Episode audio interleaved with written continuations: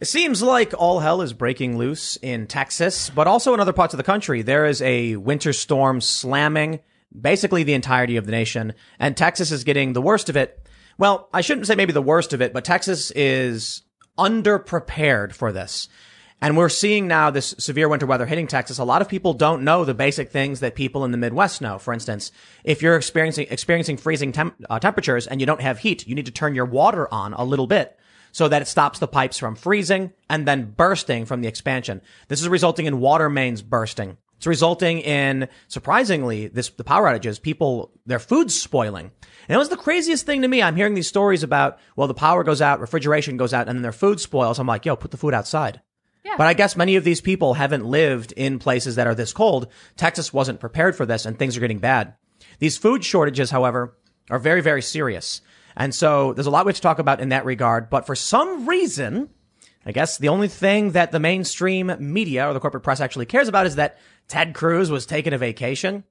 Yeah, yeah, we all get it. Bad optics. Ted Cruz, you know, he's a federal level representative. He represents the state of Texas to the federal government. I don't know what he would be doing right now, you know, that on, on a local level, but as a person, he's still a leader and he could do better. Ultimately, I think the bigger issue with Ted Cruz is that he just bent the knee and gave in to the, the, the outrage mob instead of just calling out someone like Cuomo and saying, shut up, I'm taking a vacation. So we'll talk about this, but I, I think the big issue we're, we're, we're dealing with right now, the bigger story throughout all of this, a lot of people are talking about energy. We've heard from Tucker Carlson, the renewables basically caused a large problem for Texas because they, they may be renewable, but they're unreliable. And Texas wasn't prepared to deal with this, you know, uh, essentially energy uh, costs are skyrocketing. The lines are freezing. But many on the left are saying it has nothing to do with wind. It was the gas lines themselves freezing. And I just got to tell you this. Ultimately, Texas was just not prepared for this. But we've got with us Dan Turner, who is a, a how, how would you describe yourself? I don't, I don't want to What's your title? What do you do? Uh, uh, titles are very important to me, so please don't don't get it wrong. Uh, um, the, the, Sir, um, I started an organization, so technically I'm the founder of an organization called Power the Future, which is an advocacy group for American energy workers. But I'm I'm an energy expert. I'm not going to lie. Yeah, and I don't like I'm, I don't think I'm a braggadocious person. Um, although earlier I said how good I look for my age, so I guess I'm wrong. But uh, but but energy is my my niche. How long have you been in the field? Uh, five years. So we get much. we get to talk about uh, what's really going on and if Tucker Carlson is correct. But we'll save it. We'll get to it because I also want to debunk some of these ridiculous memes. We've got some some good uh, irony coming up. We also got Luke Rudkowski hanging Well, out. well, Bill Gates is also speaking on this matter, and whatever he says is gospel, and we should always listen to him no matter what. But that's because Bill Gates is a scientist, right? of not only a scientist, he's like the, the Lord and Savior of our. He's like Captain Luke, Save a Planet. Is Bill Gates a scientist? He's not a medical scientist. He's a He's computer not scientist. a scientist. No, he's not. He's not. He's a businessman. He's I have good a at it. I literally have a shirt that says Bill Gates is not a medical scientist. It does really well. I just also uh, launched two new shirts that I'm super excited about. And if you want to purchase them and support me, you can on thebestpoliticalshirts.com. And I'm also really testing the limits on Instagram. And if you want to see some um, pretty interesting memes, go Spicy. Yeah. to Luke. We are changed. Luke got fact checked. I also, uh, si- as a side note, there's a, there's another big story I definitely want to talk about. So I tweeted about the, the story from Time Magazine, the shadow campaign, you know, whatever. And I was being a little snarky and I said, they didn't say they rigged the election. They fortified it by changing the laws, blah, blah, blah. And there's this thing on Twitter called Birdwatch where regular users are prompted to fact check the tweet. And I, I think out of all of them, there was only one that said it was potentially misleading, but they all said I was correct. I was just making a reference to a Time article. So the Poynter Institute, which controls Facebook fact checking, said this is a problem because the fact checker said, yeah, Tim Pool's right. Time magazine said this. Hmm. The fact checkers are like, no. So they wrote this whole article saying it was a problem that when I was fact checked, I was proven correct when they want their narrative. Yes. So we also, we also got Ian, however. I'm, I'm just aghast at what the story you just told. Uh, thank you for the throw over, Tim. What's up, everybody? Welcome to the show. IanCrossland.net. Get a mug. Say hello. Come check out my new website. And Daniel, great to have you here. I'm very excited to talk about maybe even carbon recapture technology, the future of reusing the carbon dioxide, turning it into graphene, depositing onto metals and things like that. Oh, interesting. Yeah. you go. Bypass mining that way. We also have Sour Patch Lyds pressing all the I am here in the corner laughing at these guys and pushing all the buttons. I love my job. It's a good job. What can I say? Before we get started, my friends, head over to timcast.com and become a member in order to get exclusive podcast segments and even full episodes. Just the other day, we sat down for an hour with James O'Keefe and we really just went at the mainstream media. We really just tore them to shreds. And if you want to listen to that, that, that, that episode, it is a members only exclusive post. Go to timcast.com, check it out. But the site really is there because in the event that we get purged or nuked or banned or whatever, which is entirely possible, this is where you will find us. But don't forget, like, share, subscribe, hit that notification bell, and uh, let's read the first story. Texas is running out of food as weather crisis disrupts supply chain.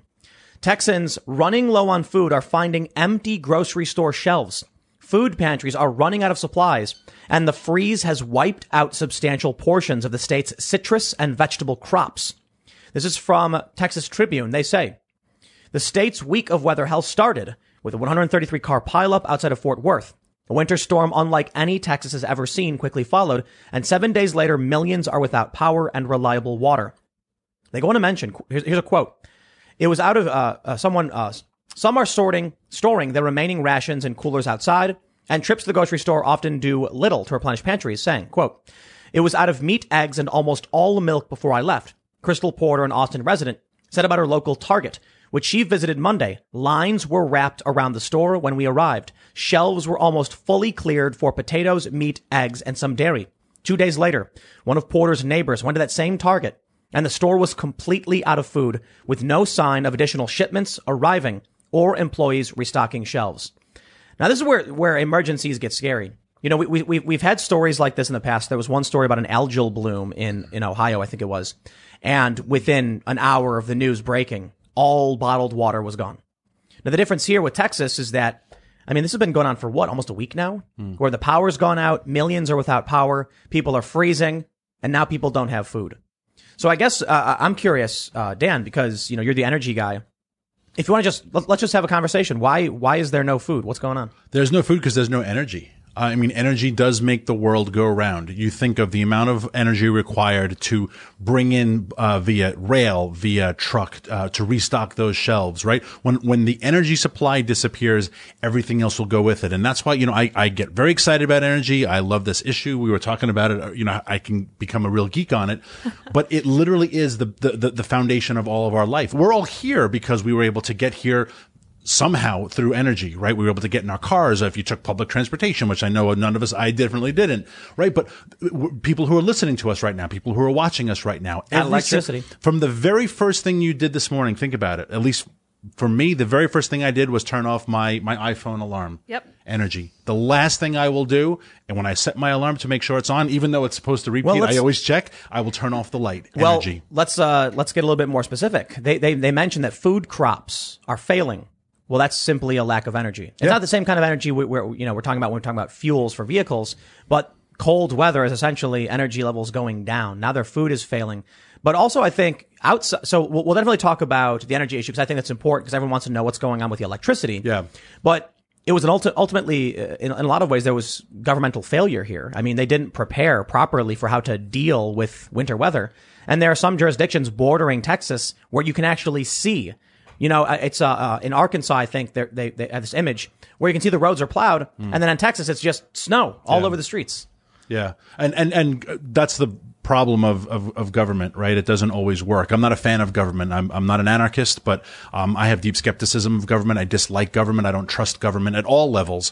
Um, so that is clearly a, a huge government failure, right? And the problem is we turn over so many of these things our, our kids education. We turn over entire swaths of our society because we assume government's going to be in charge of it. And then when government fails at their job we say well now to whom do i turn?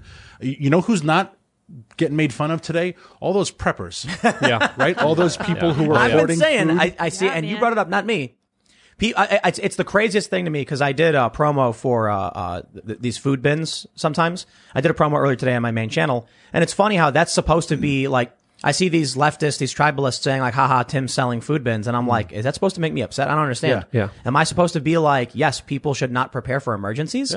Well, uh, am I, am I going to mock somebody for buying a fire extinguisher? People in Texas don't got food right now. Right? The people who listen to me do. Yeah. I would even posit that the a blizzard is a natural disaster. Like this is I've never really thought of a heavy snow as a natural Oh, yeah. disaster, but it's like a hurricane or a, Yeah, a absolutely. tornado. Yeah. It's just completely devastating. How many people there's died? You said 40. Some people have already died. Yeah, last I saw, I think the number was 40, 41. Wow. Uh, saw, 37. yeah. So, Yeah. To say the government's not prepared is definitely an understatement here. and what, what you were talking about here is, of course, Arkansas and Texas. There's a viral photo going around of the same road. And right on the border, you see in Arkansas, the road's plowed. In Texas, snow everywhere. And this is in part why a lot of trucks are not able to go to the supermarket. You have to understand major cities are extremely vulnerable because if the roads shut down, your food's not going to be getting to you, to your community, especially in very congested areas. Texas did not invest in snowplows. Arkansas did. Arkansas is used to dealing with this. And this is another reason why, we, again, as I've been saying, you need to be personally responsible for yourself more than ever. I've been selling those food buckets for years now. And people are like, where are you doing? You, you're free. I'm like, no, You're don't, you don't understand like how vulnerable everything is in our society and how in a matter of seconds everything could be taken away and, and- you're only responsible for yourself. Absolutely. And and what annoys me about our discourse is that then when we do have an election, we will hem and haw as to whether or not, as governor, will you allow this six year old girl to identify as a boy and play gymnastics? And you say, can we talk about preparation for, for the next storm? Right? Can we talk about the electric grid? Can we talk? These aren't Infrastructure? Sexy, yeah, they're not sexy topics. They're boring. They're nerdy. They put everyone to sleep. But this is what government should be doing. And instead, we have we have these whole sessions about these little minute. And I don't mean to minimize the trauma of that six year old kid, but I'm saying that is not the role of government. If government did its darn job, but it Yeah. doesn't. What, what Texas needed to do was, I don't know, buy salt, plows, issue notices to residents saying, in the event of winter weather, make sure you turn your water on. Yeah. I can't believe all of these videos I've seen. It's crazy where the where the pipes burst, and I'm like, it was a two second thing. You walk over and you go, and you walk away, Or even just And a little bit, let it drip. Yeah, it's a, little- a, a they little gotta bit more than a drip. in but school curriculums. You got to teach little kids that. I mean, I, I get Texas is not used to winter weather Yeah. like this, but we had forecasts. We knew this was coming. This is an absolute failure of government. 100%.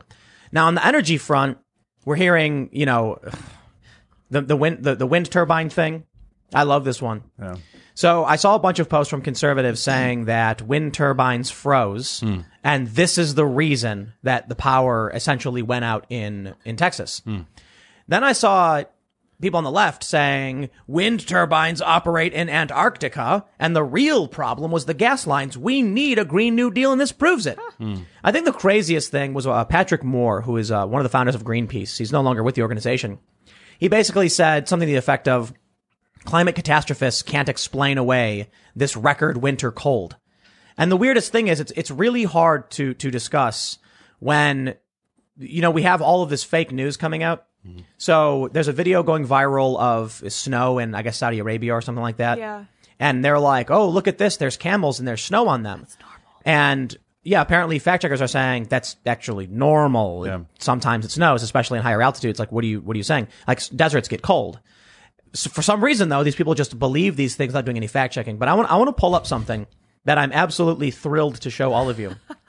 Over on Reddit's r slash facepalm, there's a post that is one of the most upvoted Reddit posts on the page, and it says science S I E N S E, making fun of uh, Tucker Carlson, I suppose. And it's just a Tucker Carlson quote. He says, quote, it got cold last night and the windmills froze. And as a result, millions of Texans are freezing. Several have died. And then underneath it is an image and it says, meanwhile in Antarctica. And it shows a bunch of penguins standing around and there are a bunch of wind turbines and what appears to be a giant glass structure of some sort with solar panels on it. I love this. This image is, it appears on r slash facepalm.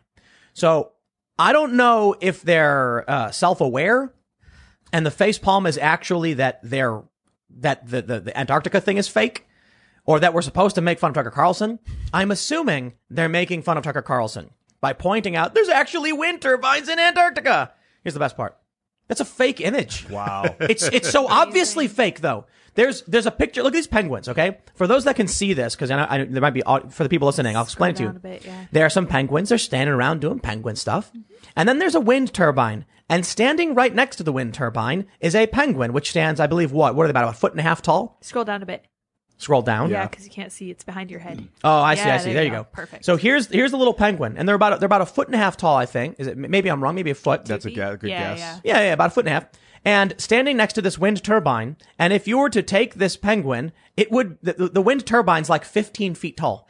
I don't know if you've ever seen a wind turbine or turbine blades. What are they like 200 feet? Oh, they're 50, something like that. No, no, no, I'm they're hundreds of feet. Oh, yeah. They're No, hundreds of of feet. feet. Huge. Hundreds. So I don't know how big these penguins are, man, but this would mean this penguin's like 20 feet tall. but then there's a guy in the background too, who, and this is, this is the best part.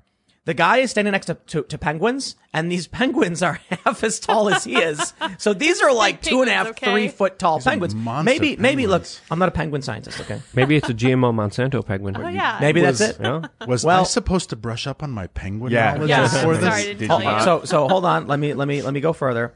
So I, I did a simple image search. It was not hard to do. The image comes from some uh, Italian uh, uh, architecture design event where they had an exhibit, and uh, yes, someone was conceptualizing a plan for green energy in, in Antarctica. The image is not real.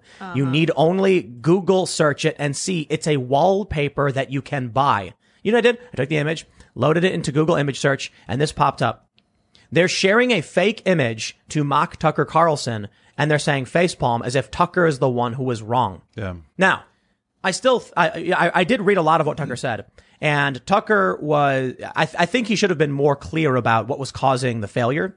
But the point he was making is that these gr- these renewable energies are unreliable, hmm. and he's correct. As I, I, I- I actually made a whole segment a couple years ago advocating for the Green New Deal. That was until AOC put out her critical race theory laden garbage, which had nothing to do with the environment for the most part. And then I was like, okay, that I don't support. Hmm. But the idea of investing in new technologies, fusion, nuclear, wind, solar, that to me is a good thing if that, if we're going to do it.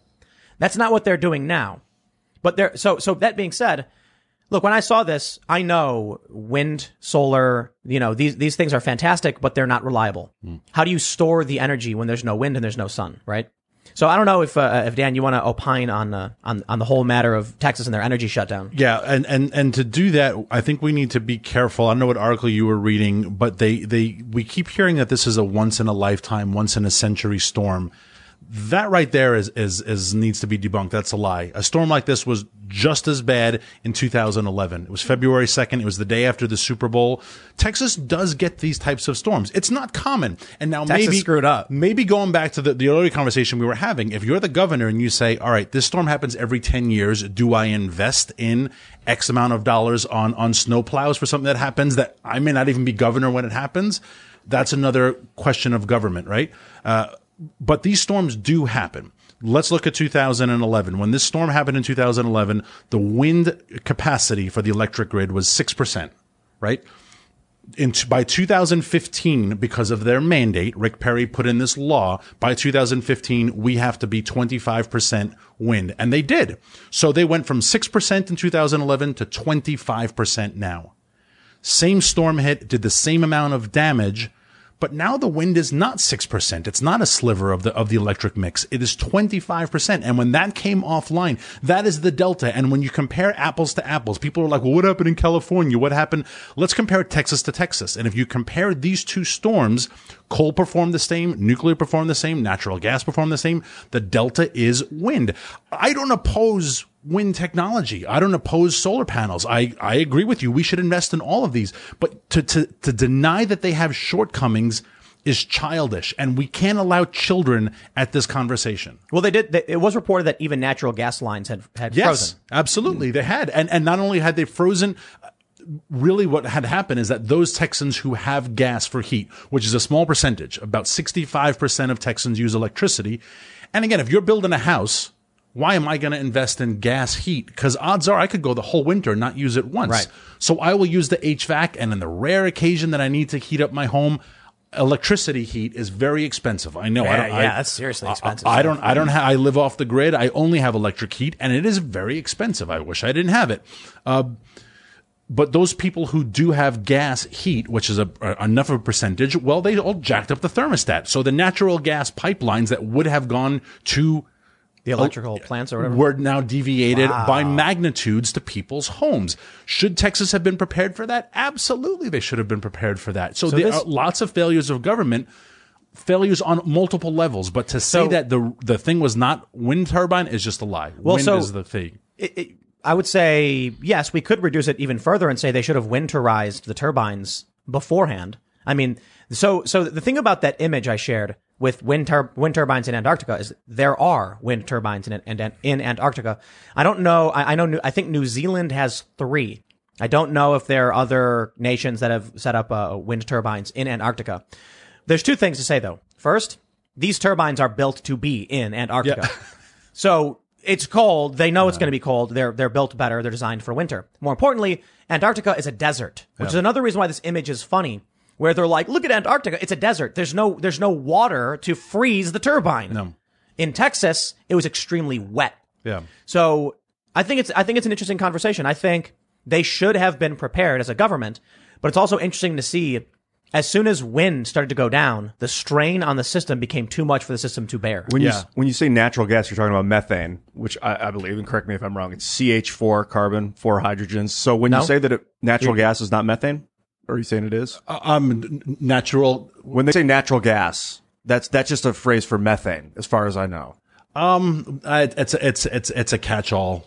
Oh, there's other gases in Absolutely. in addition There's- there- methane. multiple natural. Yeah. And, and just look at, you've got, you've got propane, right? That's, in, that's used in your grill, right? So, um, I don't know what the mix is that Texas is using. Sorry, I was going off the mic. I don't know what the mix is that Texas is using. okay. It, it, it is primarily methane, but it includes varying amounts of other al- uh, uh, alkanes, such as carbon dioxide, nitrogen, hydrogen sulfide, uh, or helium. So, but it, I believe it is primarily methane. When they freeze, is that actually the pipes that the the gas is flowing through that froze, or is it the gas itself that?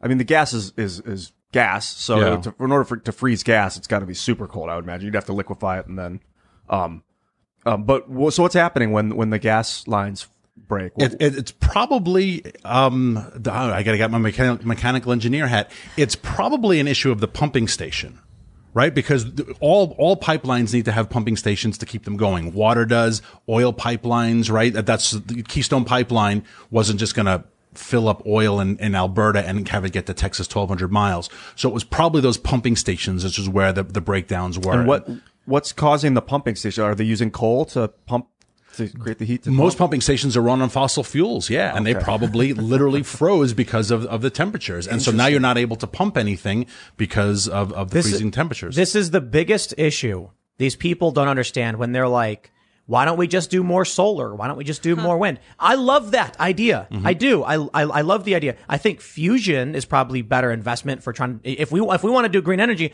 just dump all that money into fusion research. We could also build nuclear power plants. The funny thing though is we we recently had some solar people come over here and we're like, we want solar power. Okay, we want to make sure that in the event there's some kind of emergency.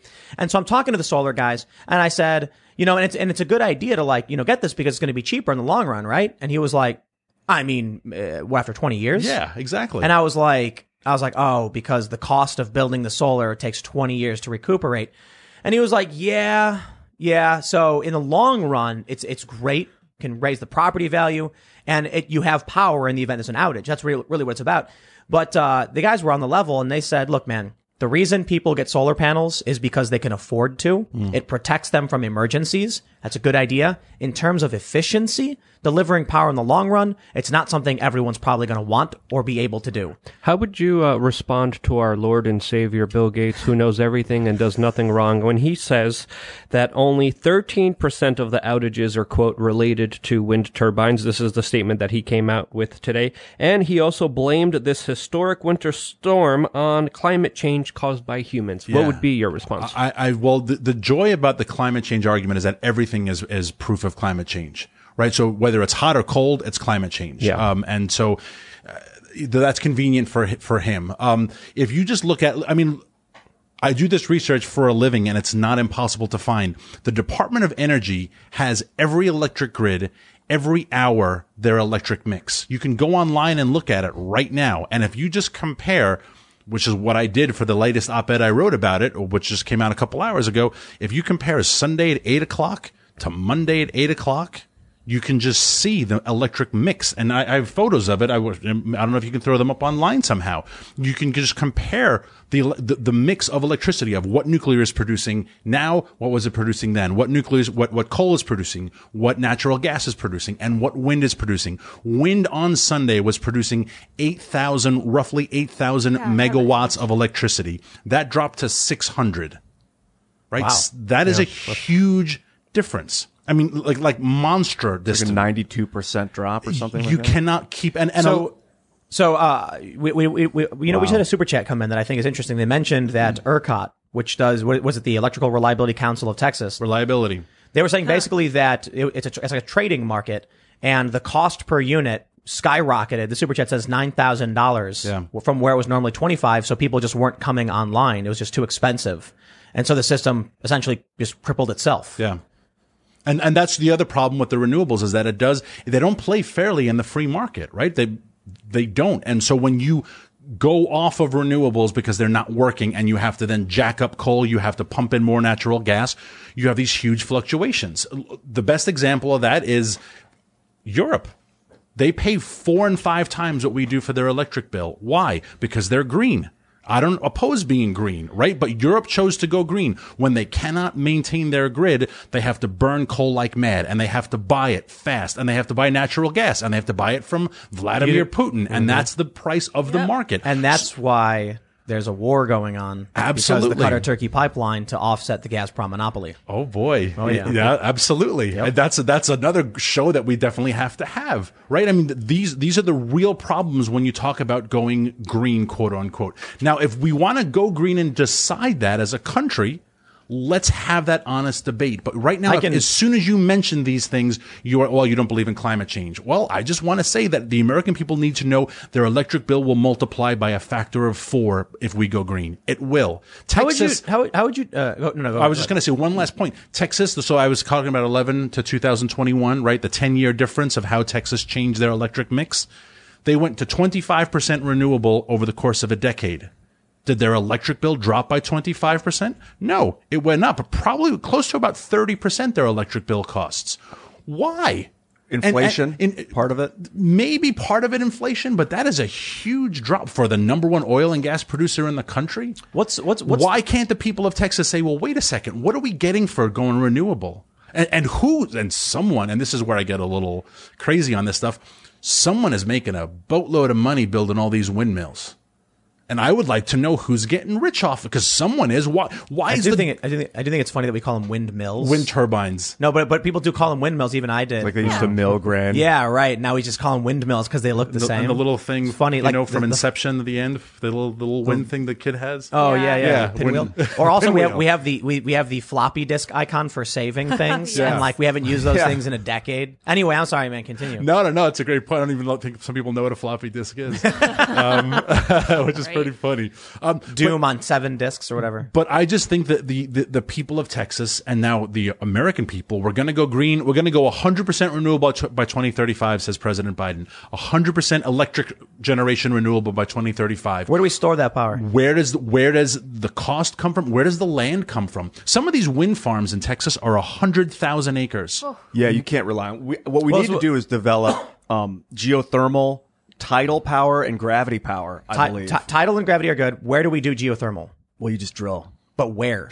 You, it, you Where can't just particularly? drill. Right. The reason, honestly, I'd like to tap into volcanoes. but that's see, Iceland. It works because it's a vol- Right, big and volcanic Hawaii, rock. yeah. I don't know if you can go deep enough to get to the where it gets, starts to Exactly. get hot, boil water with the Earth's heat. But I mean, it just it makes a lot of sense. It's very common sense. But I mean, that's to say that we're just going to be there without laying out the plan and explaining all the numbers. I think is So is- where? So uh, a lot of people, a lot of people need to people need to understand how we we create electrical current. Yeah. My understanding is we have these turbines. They need to keep spinning to keep the, the current running, right? To, to keep to keep the current existing, I suppose. So all day and night, what we basically do is we take coal, set it on fire, turns water, it creates water pressure, and the water pressure then spins a turbine. As long as that, that, that turbine is spinning, we're generating an electrical current that people can use, right? That's the gist of it. Wind turbines are being turned, are, the, turbines are spinning because wind is hitting them. Wh- wh- When the wind stops, there's no power. They have to store it somehow. Right. And so we don't have that technology, No. giant batteries. This is the craziest thing. I watched, I watched this really amazing educational, uh, mini-ish, like short film on energy return on energy invested. And they were talking about why we love renewable energy, why we're, we're so excited for them and why they are nowhere near ready for, for implementation. No. And the main issue is when the wind turbine stops spinning for any reason, the current stops as well. And so it's amazing this idea that we can set up a bunch of turbines all over the place, but you would you would have to create a ridiculous amount of them in order to ma- make sure you're always generating enough current to sustain life as as it currently exists. The problem is it takes so much petroleum energy to make the wind turbines, it makes no sense. No. Until we get to the point where we can we can generate more efficiently and store that energy. These renewables that we know and love and are excited about do not have a high enough energy return on energy invested. They talk about, it's really fascinating, why fracking became pro- uh, profitable. And it was because the cost uh, had, uh, fossil fuels had, be, had become so expensive because it was getting harder and harder to actually find oil that all of a sudden it became economically feasible to start fracking, a very expensive and dangerous process, which nets fossil fuels. But when you look at the energy returned from the energy you invest, these green energies just don't cut it, except nuclear energy. The most efficient, my understanding is it's the highest return. Is that, I I could be wrong. Is that true? I, I'm not positive, but I mean, that sounds just knowing what I know about nuclear, it sounds absolutely right. The, the way they explain it is something like for every dollar you put in, you'll get $50 equivalent out or something. The easiest way to explain it. The problem is they won't let us build nuclear No. energy either We haven't built a new nuclear. about because meltdowns. because there were, what, what, what do we have? We have three meltdowns. Three, everyone have- keeps talking about Three Mile Island, but no one can tell me Chernobyl, what actually happened there. Three Mile Island and, and Fukushima. Fukushima was Now- which was absolutely Chernobyl? horrendous. melted into the ocean. There's corium all through the ocean. Irradiating Fukushima's really, really bad. it's the, pretty bad. the problem is with so you have these older these older reactors. They were built. We didn't, you know, we, we many. I think some have been decommissioned. There are problems. Don't get me wrong. The newer technologies, I guess there's a lot of prom, uh, uh, a lot of excitement around thorium salt reactors. I don't know a whole lot about it, so you know I'm not going to get too much into it. But Fukushima was a major nat- natural disaster. So we can now look at that situation and say, what can we do better to make sure this doesn't happen? I But- think we can pour gold in the corium because right now, as far as I know about the nuclear core, um, it's cir- circulating heat, but because it can't release its heat, it begins to get so hot that it melts down and then turns Right. into liquid. But if we can somehow put a superconductor into the corium and allow it, that would allow it to release its heat, then it wouldn't Emergency melt. release. So if you poured gold into it, which is a superconductor, I would imagine then it would release its heat, it would harden, and then you could melt it, melt th- it, thorium- extract the gold. thorium salt reactors are liquid, so that you don't have to worry about that. Yeah, thorium apparently doesn't melt down. Do you know anything will- about thorium? No. My understanding is that it's a liquid reactor, so there's no concern over a meltdown it, itself. But And it that- melts the salt, and then the salt is is boiling basically, which don't know enough to get into it. Okay. All I can really say is there are a lot of people asking why we aren't doing building nuclear reactors because they're completely carbon neutral. I mean, well, not you, you got to use oil to build them, right? You know, you need that oil energy. The other thing people need to realize too is that you know we we operate our uh, uh, vehicles. They're not all electric. We don't have electric, uh, you know, e- uh, excavators. Do we have uh, electric excavators? No, and that's the biggest drawback with again, I don't no problem with electric vehicles. Drive whatever car you want. Um the biggest problem with electric vehicles is the size of the battery proportionate to the size of the car. The battery lasts only about 10 to 12 years and it's extremely heavy, which is why there are no electric airplanes and there won't be for any time soon. Well, the well, well- weight of the battery is insane. There, there are, and they can't carry people. well, there's one. A guy flew around the Right. world in the first solar powered airplane Yes. like Yeah, five yeah. years ago. That's Just cool, him that's cool. peeing in his pants. And- it took and- him like twelve days or I don't know. and they and 10 they did create an, a solar power plane that uh, or a drone that can fly indefinitely. Well, until the parts Oh. break. Yeah, because it's it's a massive, ultra yeah, lightweight it was glider. huge. So make sure people you have your pedal. Uh, you, you ever see those gyro gyro uh, what are they called gyrocopters? You paddle with your arms and your legs. Yes, backup power. And it still has an engine on it though. But these, there was a university where they actually created a, a fully human powered flying machine. It was as big as this, this airplane hangar. And the guy's pedaling like crazy and he gets a few feet off the ground and then he starts coming back down because, you know, he, he gets, he gets super tired. But, uh, uh I, I want to ask a question. What would you call it if someone called for, if, if there was a, let's say there's a high profile public figure who came out and said, I will not wait. I demand that an action be taken which will result in the death of hundreds of millions of people. What would what, what do you call it when someone when someone tries to enact a plan that would kill hundreds of millions of people? Excessive. well, no, like what, Government. Dem- Government? democide. What, democide isn't democide. Wait, what is democide? Democide is uh, death by government. oh, It's the number one leading cause. it's the number one leading cause of death in human history. Just so I'm just trying to. Um, wh- What's the word for a person? Genocide, I think, is the word. Is that it? Are you sure? You're saying you're saying Greta Thunberg called for genocide? You're talking about killing hundreds of millions of people. yeah, yeah, yeah. By taking a Yeah, direct that would be and- I would call genocide. that Yeah. genocide. So you're saying that Greta Thunberg called for genocide? Indirectly. Because I didn't say that word. You did. You see, Yeah, I, I yeah. tricked you, Ian. And I wouldn't even say she called Greta for it. Thunberg said, we will not wait till 2030, or said we do not want to wait till 2030 or 2022. We want now a moratorium on The fossil problem fuels. is people that are screaming about the, what their I- goal I, I, is. I need to, they ex- need, I they need to scream I about the plan. I need to explain this, otherwise, the genocide thing. Greta Thunberg said, we want a moratorium on oil now. We want it done. If we stop using oil, our freight, the freight lines, our trains, the food delivery systems, transporting of emergency medicines, all of this just stops.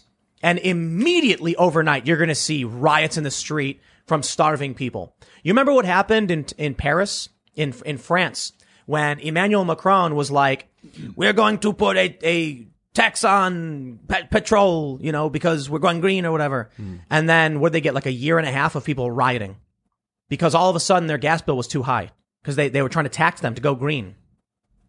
People want to live, you know? I was actually surprised to find out that that people are fond of living. Yeah. You know, surprising, huh? So so when the government comes in and says, "We're not just sacrificing your your quality of life, we're restricting your ability to feed your family while we fly on private jets." yeah, exactly. Yeah, you bring up a very important point because when you see the government's response to the climate crisis, it usually means hurting the average person, the middle class person, the low class working person. They're the ones that are going to be paying for it as they literally flying around in their private jets and don't give a darn and sometimes even profit off of this new, uh, you know, idea or innovation that's a carbon tax, a, a tax on your breath, a tax on your CO2. and I'm like, how more ridiculous could they get? I could just see them sitting around in the table being like, we're just going to tax them for breathing Whoa, this time. whoa, whoa, whoa! You're forgetting the UK. Yeah. They're going to tax you, and you're going to need a license for it. Exactly. And and it's just like if if you think government licensing is going to solve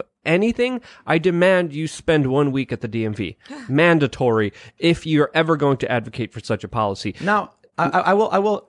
You, you Now, I, I want to finish this because you know just recently I, I made my RV to be uh, I made my RV off the grid. I installed a lot of solar panels, and I learned it doesn't matter how many solar panels you have if you don't have batteries in them that I could that could actually save the power. And and when you're talking about the ba- battery technology, it, it's not there. And I was like, wait, how many how many pounds do these things weigh? Two hundred pounds. And I was like, I, you have to factor in weight, especially if you're in an RV. And the battery technology, you know, you you would think you would you would spend some innovation and some money and some investment and some technology i- i- looking into making that better, but it's not there yet. Ian, And- educate Luke on new better technology. Oh, Well, Lord, Lord. I was just reading about uh, graphene batteries. Boom. We're talking about superconductors. Um, I was actually just reading about uh, c- condensing graphene or uh, carbon dioxide into graphene. And what you do is, let me, I'll read this. This is from digi, uh, designnews.com. And the, the title is Researchers Develop Graphene from Carbon Dioxide. Um, it says that the project endeavors to synthesize graphene, uh, specifically mimicking photosynthesis by turning carbon dioxide and oxygen, metal-based enzyme ribulose uh, biphosphate, carboxylase oxygenase, and um, you a combine little, the carbon a little bit too in the This, weeds. it's, this is a really you just technic- confused. This is a really technical article, but ultimately we're going to have to advance our battery power. I wasn't. Yes, S- s- we should. We have sim- to. sim- I want to contain to. lightning energy. We should be using lightning as our well, power the, source. the problem is we don't know the charge of lightning. we got to So it's pound hard these batteries with it and just store it. So the reason I, I, I shouted you out is graphene. Is Yeah. this this is that we are we are moving towards really great advancements in solid state battery technologies, graphene based battery technologies. Here's the crazy thing. I, we talked about this before. I recently bought. I think I bought like five uh, graphene composite batteries. They use lithium ion technology, but there there's like a lattice of graphene through it, which allows it to charge it like the whole thing. It's two and a half cell phone charges worth of power, charge up in about ten to fifteen minutes. So normally you plug your phone and it takes 20, 30 minutes. Now it's half the time This is or like even the faster. cutting edge. Dude. This is like when we had like 32 kilobyte computer Right. RAM stuff. I mean, in 10 So- years, it's going to be, we're going to be able to charge in like two seconds and we're going to have days of power. The, the, the big problem is batteries, man, they're particularly brutal. I mean, when if, if you get a punctured battery and it blows up on a phone, that's why they, they, they tell you on planes you can't bring lithium bat- lithium ion batteries onto planes. And they're brutal for the environment. And lithium ion batteries are primarily made of bauxite, and bauxite is mined 90% of it in the Congo by slave children. And let's be honest about that. Yeah. Right? You and know- so we're all know- going to have electric vehicles. Joe Biden has said that we're all going to have electric vehicles. Well, how many more slave children are, are do we need to employ? Or Well, that- that- do you employ slave children? I don't know what the proper term is. That- right? These are just the real conversations we have to have about going green. And We- also we- China having these rare earth minerals that they have a monopoly on. 95%. That they're also just yesterday threatened the United States about s- setting up an emporium where they won't be sending it to the United States. but but you know they're not really rare. Well, the they're US, called rare. They're called Yeah. rare earths, but but it's just that nobody is mining them properly. we have them all in America. right, but oh, but China can do it, so we don't want to do the labor. Absolutely. So if you wanted to be really green, you would allow us to mine them, mine them here. It would be better for the environment. Let's- we would have right standards. Can we just get some of these like uh, environmental leftists to admit we live in a neo feudalist system where people in Europe and the United States get to live off of the slave labor Yeah. of the serfs in the Congo mining the bauxite and One- in China in the, in the rare earths? One of my most disliked people in, in, in alive right now is a guy named Tom Steyer, who's a billionaire, um, big, yeah. big environmental cause funder. Um, he vehemently opposes coal in America, goes out of his way to try to shut down coal mines in America, does not want any more coal. He made billions of dollars off of investments in coal in Indonesia and China. so he'll be damned if a guy in West Virginia is gonna gonna mine for coal, Right, but- but, but- a nine year old girl in Western China, totally cool, No, no, dude. no, but don't you get it? He's kicking the ladder down after he made it to the top of the mountain. Absolutely. He's like, you can't come up here. I'm rich. You're right. It, it, it really is a feudal system to a certain extent. Look at John Kerry on his private jet, Leonardo DiCaprio on his No, no, private wait, wait. jet. I John, mean, John Kerry flew in a private jet to pick up an environmentalism award. and That's like a fire truck on fire. I'm sorry. I love that. and trust me, if I had married a rich heiress, I too would not sit in the middle seat between like the nursing mom and the girthy millennial. Like I would much rather girthy be on a private jet flying to Iceland. Yeah, I wouldn't be like know? Ted Cruz trying to get myself bumped up to first class, which he unsuccessfully did. no, no, no, no, no. I heard he did get it. I heard he did it. That's that's the really? story that I heard right Sad. there. But also, Bill Gates flew to the Paris Accords in his private jet. Yeah. So not many people know that. The last uh, big Google pre-COVID, when Google had their big climate uh, um, climate change summit in Sicily, and something like 147 private jets flew to it. You know, Prin- Prince Harry took one, and everyone 147 private jets You know- flew to the to the climate change summit. You don't, I guess, you don't jet pool like you carpool. Yeah. Like, hey Tim, I'll pick you up. We'll fly the jet Some, together. some, some do. No. Some do. You know, yeah. it's fun. I'll But give you a ride anytime you know- my private jet. You know what the meeting was really about? I really hmm. doubt they all sat down and looked at each other and said, "Man, this global warming's a bad thing. We got we got to figure out how to save the planet." What they really did was they said, "We can't have all these poor people flying on planes. No. How do we make sure that we can stay on our private planes? I don't want to lose my private plane." yeah. That's what it is. You get everyone else a sacrifice so you don't have to. Yes. Oh, and, um, and and that's where we are when it comes to a lot of these green decisions, right? I, I just want to know who are the people that are going to die. We know who are the people that are going to lose their job. We talk about it. Well, they'll get a green job in the future. Okay. If I'm a Keystone Pipeline worker, I've been now three weeks without a paycheck.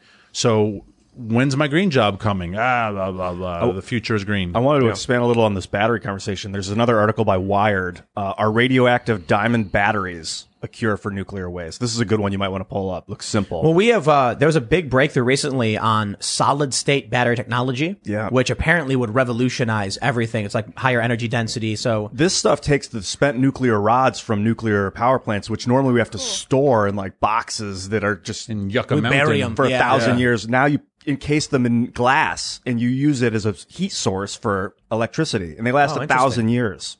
Yeah, This is- it came out August of 2020. I mean, this is literally here. We just need a president or a, a system that understands No, it and look, wants man, to push it. It's a po- it's political. I, Right? That's, that's, that's think the they- I just think they're ignorant. You, you, you, you, no one, look, in the world of politics, these people are looking at what's going to get them elected. Nuclear is scary. Hmm. We've already seen the giant lizard breathing radioactive fire and blowing up buildings, and now people are scared that they're going to, you know, uh, grow a third eye or whatever, and they think nuclear energy is the apocalypse. Nope. My understanding is that nobody died in Three Mile Island. No. right? No one even got a cold. Hmm. Chernobyl, however, was failures of the Communist Party. Absolutely. And it was a, look, what happened with Chernobyl was a complicated but political. It was war. It was Cold War and the Soviets were rushing full speed. They had a system where people would like, when you live in under, under, under authoritarianism, you just say whatever you need to say to survive. And so when they were having more and more problems, the people are like, yeah, yeah, everything's fine. Everything's fine. And that's what they kept doing. And then it got, it, you know, it got really bad. The whole thing went up and there's a lot of problems there. Don't get me wrong. That's scary. That's a, that's a major, Yeah. you know, crisis. But hold on. What's worse? All of the nuclear energy disasters we've seen so far or all of the oil spills, Deepwater Horizon, the oil slicks and the damage that it's caused, the dead zones it creates in the oceans. Look, I think fossil fuels are important. And, and, and I think the challenge right now is that we have, you know, what, we're at 7.8 billion people. We're trying to make sure they don't die because we want them to live, but while recognizing it takes a lot of energy to make sure these people are getting food, they're getting heat. Some people don't have food or heat. Yeah. We- you know, and, and, and we actually try to subsidize that to help them because we don't want people to die.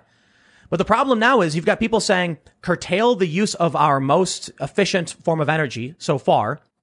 Okay, well then all these people are going to die. Yeah. And and that is the adult conversation we need to have. Um, there is no perfect fuel source. I wish there was. There's no perfect energy source. I wish there were, but I, but uh, I'm not Plato, right? It is not me versus this ideal. We have to live in the, in the reality.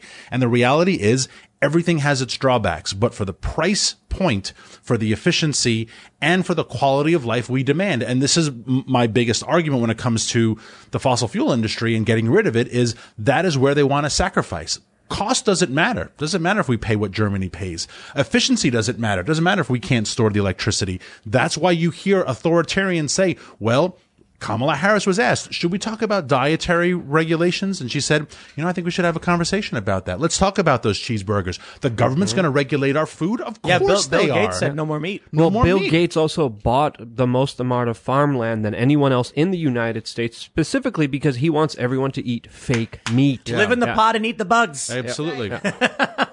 Like those What is it? I Beyond will not live in the pot. I will So not eat the bugs. there, that from? there are these It's- people. where, where, do you know where that's from? Is that a um, meme?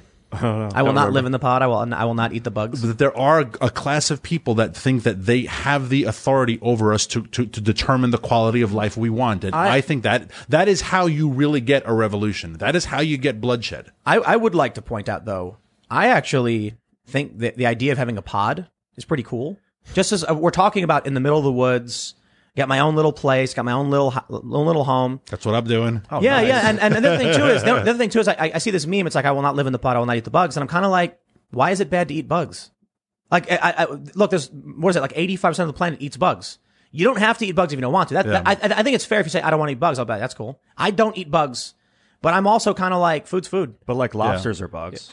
Well, Yeah, well, the big, big, big uh, insects. Well, another thing you have to we have to kind of comprehend here is that Bill Gates invests his money into specifically creating fake meat. He then goes on 60 Minutes, and Anderson Cooper's like, "Wow, this is such a great idea! I love this idea!" As he's promoting fake meat. The fake meat you. has no fat in it. That's Well, the problem. There's a lot of Don't you- problems surrounding this, especially genetically modified food, which Bill Gates has extensive ties to, especially to corporations like Monsanto that have a horrendous human rights record, that have a horrendous record of, of actively, knowingly hurting people and still doing it for profit.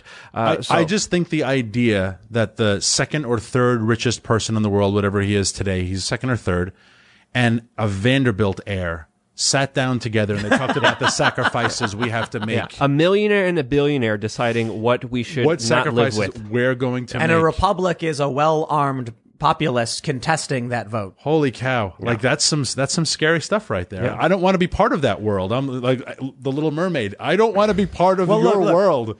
I, I want. I want to. We, we we talked about the the Great Reset. You're familiar with, I'm sure. Yeah, yeah. And Scary you know, a lot of a lot of people are wondering if they're doing it on purpose. And I'm like, listen, we don't need to ask whether they're doing it on purpose. What they're doing is in effect creating the Great Reset they've talked about. So you want to get conspiratorial, you can fine. We don't have to be. We can just say, I don't I don't care what their intention is. The result is this Great Reset. They're locking us down. They say it's for the pandemic. Sure, this is what's happening. Now that being said, part of me, you know, because we, we had we had uh, Jack Murphy on the show, and I mentioned they want people to live kind of, you know, more in the country and more back to nature, like chopping, rolling up their sleeves and chopping their own lumber. And and Jack was like, "What's wrong with that?" Hmm. So there's a part of this where it's like, listen, I believe in freedom. If you want to eat your burger with with ketchup slopped all over it or whatever you like on your burger, mayo, pickles, lettuce, you know, cheese or whatever, you go ahead and do it.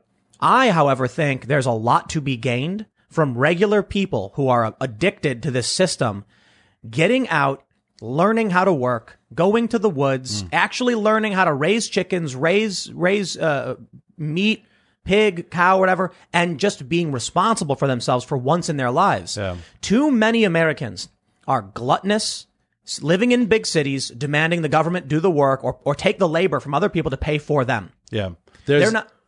Uh, you- You're absolutely right. Um, uh, I am born and raised in New York City. I lived in D.C. for a very, very long time. I have a year now. My my fiance and I uh, got a little farm, and we're we're You got doing chickens? that. Uh, chickens, sheep, turkeys, peacock. Aren't chickens awesome? I love them. Yeah, they're they're fun. What do the peacocks do? Uh, they're for noise? they Make make, A, they make a lot of noise. They are uh, ultimately for profit.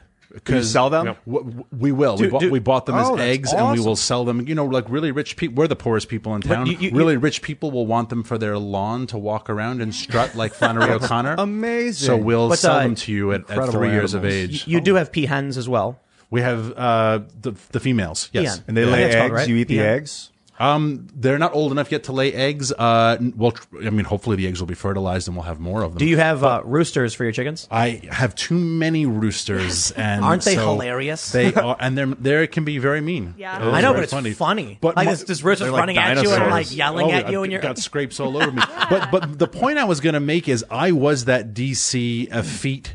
You know, like like going to brunch and getting a reservation was the big thing, and you didn't do manual labor. And I have for the last year, and this goes back to Benjamin Franklin and Thomas Jefferson, who argued how it was man better, but it goes back to Locke and Hobbes, it goes back to Plato, Aristotle. Where is mankind better situated? And I have been thinking a lot about how I do feel like a better human mm-hmm. being because I have to make fence posts and I have to mend things and I get dirty and I have to play with chicken feces and and, and it's gross and it's work and it's labor and you and, and it's freezing cold and you have a hangover and, and you smoke too much the night before and your lungs are killing you but the animals need to eat and they're in the barn and they are hungry and and it, it does make you a better per- I am a better Isn't- person in the country. I really there am. a great feeling from eating your own homegrown eggs? yes it's very it's very it's cool so amazing. I, I when, so when I lived in Miami, we had chickens, and I'd go out in the morning, I'd grab a couple of the eggs, bring them back in, and I would I would bake with that. Yeah. it was um, it was awesome. I was like, this is so cool. Like Now- this, these things are out in my yard like eating bugs. Yeah. and then they poop these things out, and I put it in my pancakes. It's great. Now I have a leg up though for anyone who's watching the show who's like, uh, so I can start a farm. My fiance is a legit uh, Aussie outback cowboy who grew up on twenty five thousand acres, and he did this his whole life. So I had some, I had help. cheating. Guide me. I had cheating. right, like he thinks this is a joke. Like you know, we have so you know, easy. A, a couple sheep and chickens. Like this isn't. I had you know five thousand head of cattle in my on my Wow. on my ranch. Um, so so I have a leg up, but still, it's a great. It, makes you a better person. It's fun and it's exciting and it's different and you learn so much and you learn so much about life. I lived on a pig farm this summer. Uh, very gratifying. It smelled a little bit, but but I learned a lot of really interesting things about See- nature and how the world works that you would Yeah. never understand in a big city. And, and you know what we have is a couple of sorry to interrupt you. We have a cou- we have all heritage breeds, which you who we talked a couple of times about GMOs. Right, there are these Yeah. breeds that that are dying, and we're trying to we're doing our little part to save them because we have crossbred them so many times for meat, for for large breasted chicken, for fattier pigs. So we have all heritage breeds, and they're not as pretty, they're maybe not as tasty, they're not as, but they're but they're authentic Yeah. and they're real and they're fun looking. They're funny looking. They're gen- kind of ugly. Yeah, the, genetic Kunis, people the- need to understand the gene- genetic splicing and, and the genetic kind of larger kind of organizations that, that are putting together these wild experiments are absolutely mind-boggling and scary to say the least. Yeah. My friend accidentally became a pig farmer um, because the government said kill all the pigs. Right when COVID hit, Yeah. they were like, well, you know, rather be safe than sorry, kill all of them. He went to a local farm, picked them up illegally, and then brought them to his farm. And then we learned, like, oh yeah, these are you know specifically bred pigs just to get fat. Yeah. They're they're not Look- to run around. They're not to live. They're they're just going to be sitting here and eating, and that's it. Here's here, here's the question I have for your you know your average rural living conservative. Wouldn't you like for just once in their lives these urban liberals to understand why you need a weapon, why you need a gun when you're out in the middle of nowhere and you got some animals and you're worried about feral hogs or mm-hmm. you're worried about coyotes. Coyotes. And you got to protect those you care about, not just your animals, but your family. Wouldn't you want them to experience for once in their life why they have to chop lumber, why they have to go out and make sure they get enough wood for the, for the stove? Because you're not going to have necessarily the propane delivery in time if the, if the roads are slicked up. Wouldn't you just want them to experience hard work? The problem is, well, it's, I think it sounds good teaching people responsibility, getting them out to go, you know, actually learn how to survive and be responsible for themselves. The people who are orchestrating these big changes, the people who are calling for these changes, don't want people to actually be free and independent. Yeah. They're advocating for taking away the weapons of these individuals. And I know a lot of people say, Tim, the Second Amendment isn't about hunting and stuff like that. I, I, I know, I know. It's literally about securing a free state.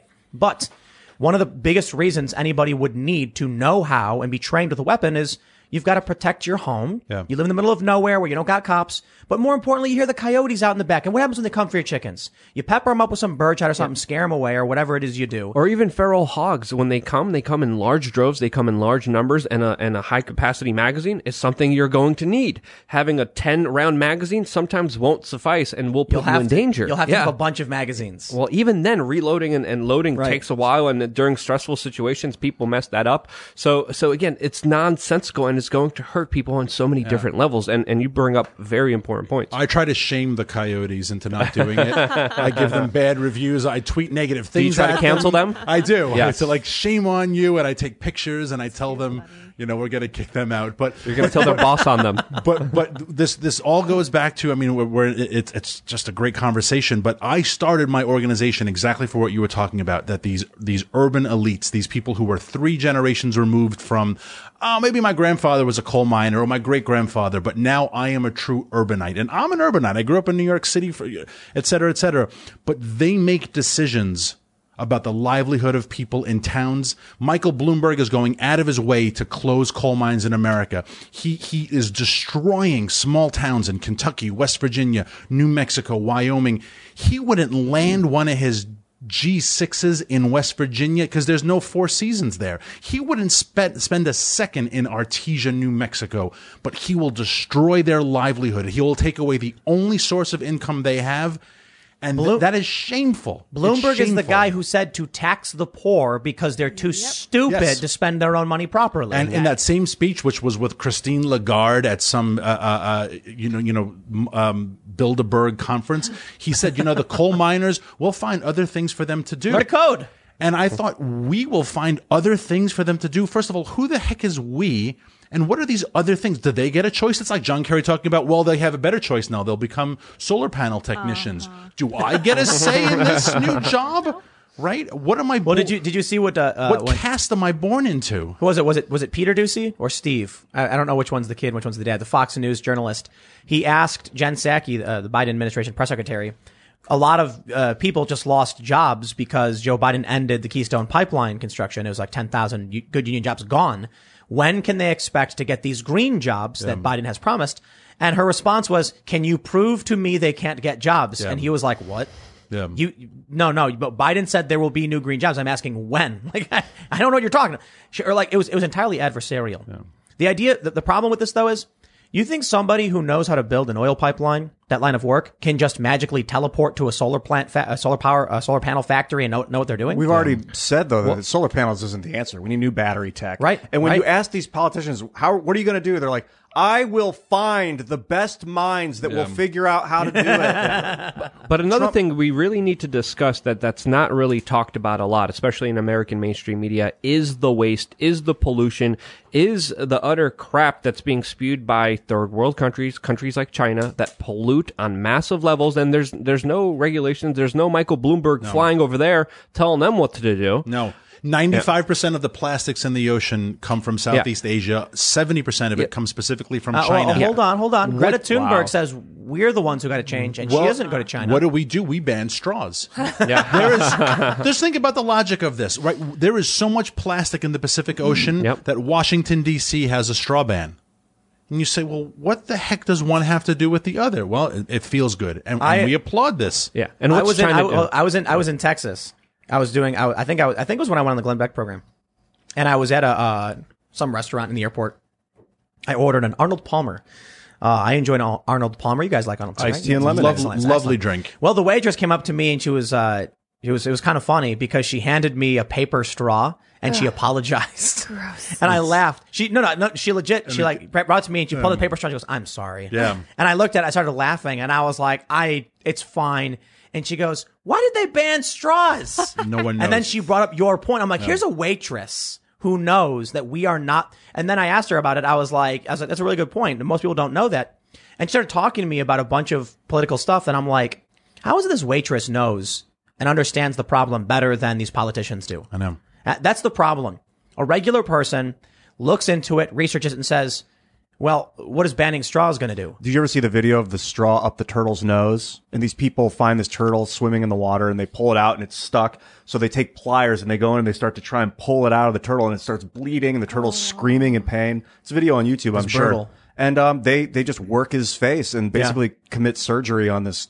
This straw. So plastic in the ocean is devastating. Uh, Yeah, but it's absolutely. being dumped no in one's no one's denying Yeah. that, but but but it's not. We're not the So- ones so- who are doing it. But why is Greta Thunberg coming and speaking to Europeans and Americans saying, How dare you? We must stop. It's like, okay, can we fly you to China so you can have a conversation with what they're doing? Like, I'm not trying to, I mean, I mean literally. China right now, as we are speaking, is building more coal plants than all of Europe currently has active. And they promised to stop. They're, they lied. Absolutely, and they and they're never going to stop. Why are they building coal plants? Because it works. You can say coal is bad. You can say coal is good. I am going to say coal works, and China is serious. They have a world to conquer. They're not going to face what Texas is facing. You think China's going to allow one of this Uyghur concentration camps making Nike sneakers to, to ever go dark? They are serious, and so they are building serious infrastructure. They, they, th th these are, the Chinese Communist Party will burn the entire plant to the ground before they, they cede power. Absolutely. Well, also, if you remember, they're the ones taking a lot of the plastic from the West. There was a big controversy between them and Canada recently as well. And a lot of people found out when they were taking the plastic to allegedly recycle it and were being paid to recycle it, what they just were doing, the they were water. throwing it in the water. And that's why we have this huge island made of plastic that specifically came from China. And what are they doing now? They're not only polluting and throwing a lot of waste in the water, they're also expanding their weather, wet, sorry, pardon me here, their weather modification program, which of course they actively used. They used during, they used it, used it during their Olympics, but they're now making sure that they're going to be able to manipulate the environment to their own personal benefit, which is going to hurt a lot of countries surrounding them as well. Uh, we saw a lot of tragic stories coming out of China, specifically with them trying to stop rain during the Olympics, causing massive flooding in other areas. They're now expanding this to huge levels that we don't even know about, don't even comprehend. And the devastating effects from this will be far bigger than even some pollution, according to some experts. I think there's just cultural differences, though, between us. You're and right, them. you're right, you're Yeah, right. It's just Cultural cultural norms. Cultural. You know, I, I have so much respect for Joe Biden. He didn't want to be a xenophobe like Trump was. You know, how dare Trump call out China for not warning, for, for lying um, to the world about the coronavirus and igniting this massive pandemic? It was and- bigoted of him because the only reason he did it was because it's China. Yeah. That's the only reason. And China has so many vulnerabilities that if we were serious about freedom and, and the livelihood of, of our fellow mankind, we could cripple China. They need to import 12 million barrels a day of oil. Whoa.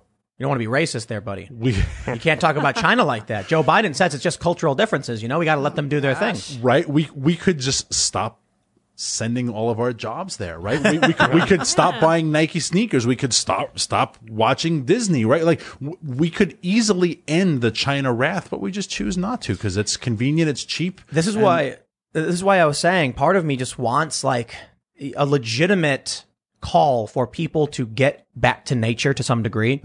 Go out and, and tend to the chickens, man. Chickens are hilarious. I don't understand how a person could look at a chicken and not laugh. Yeah.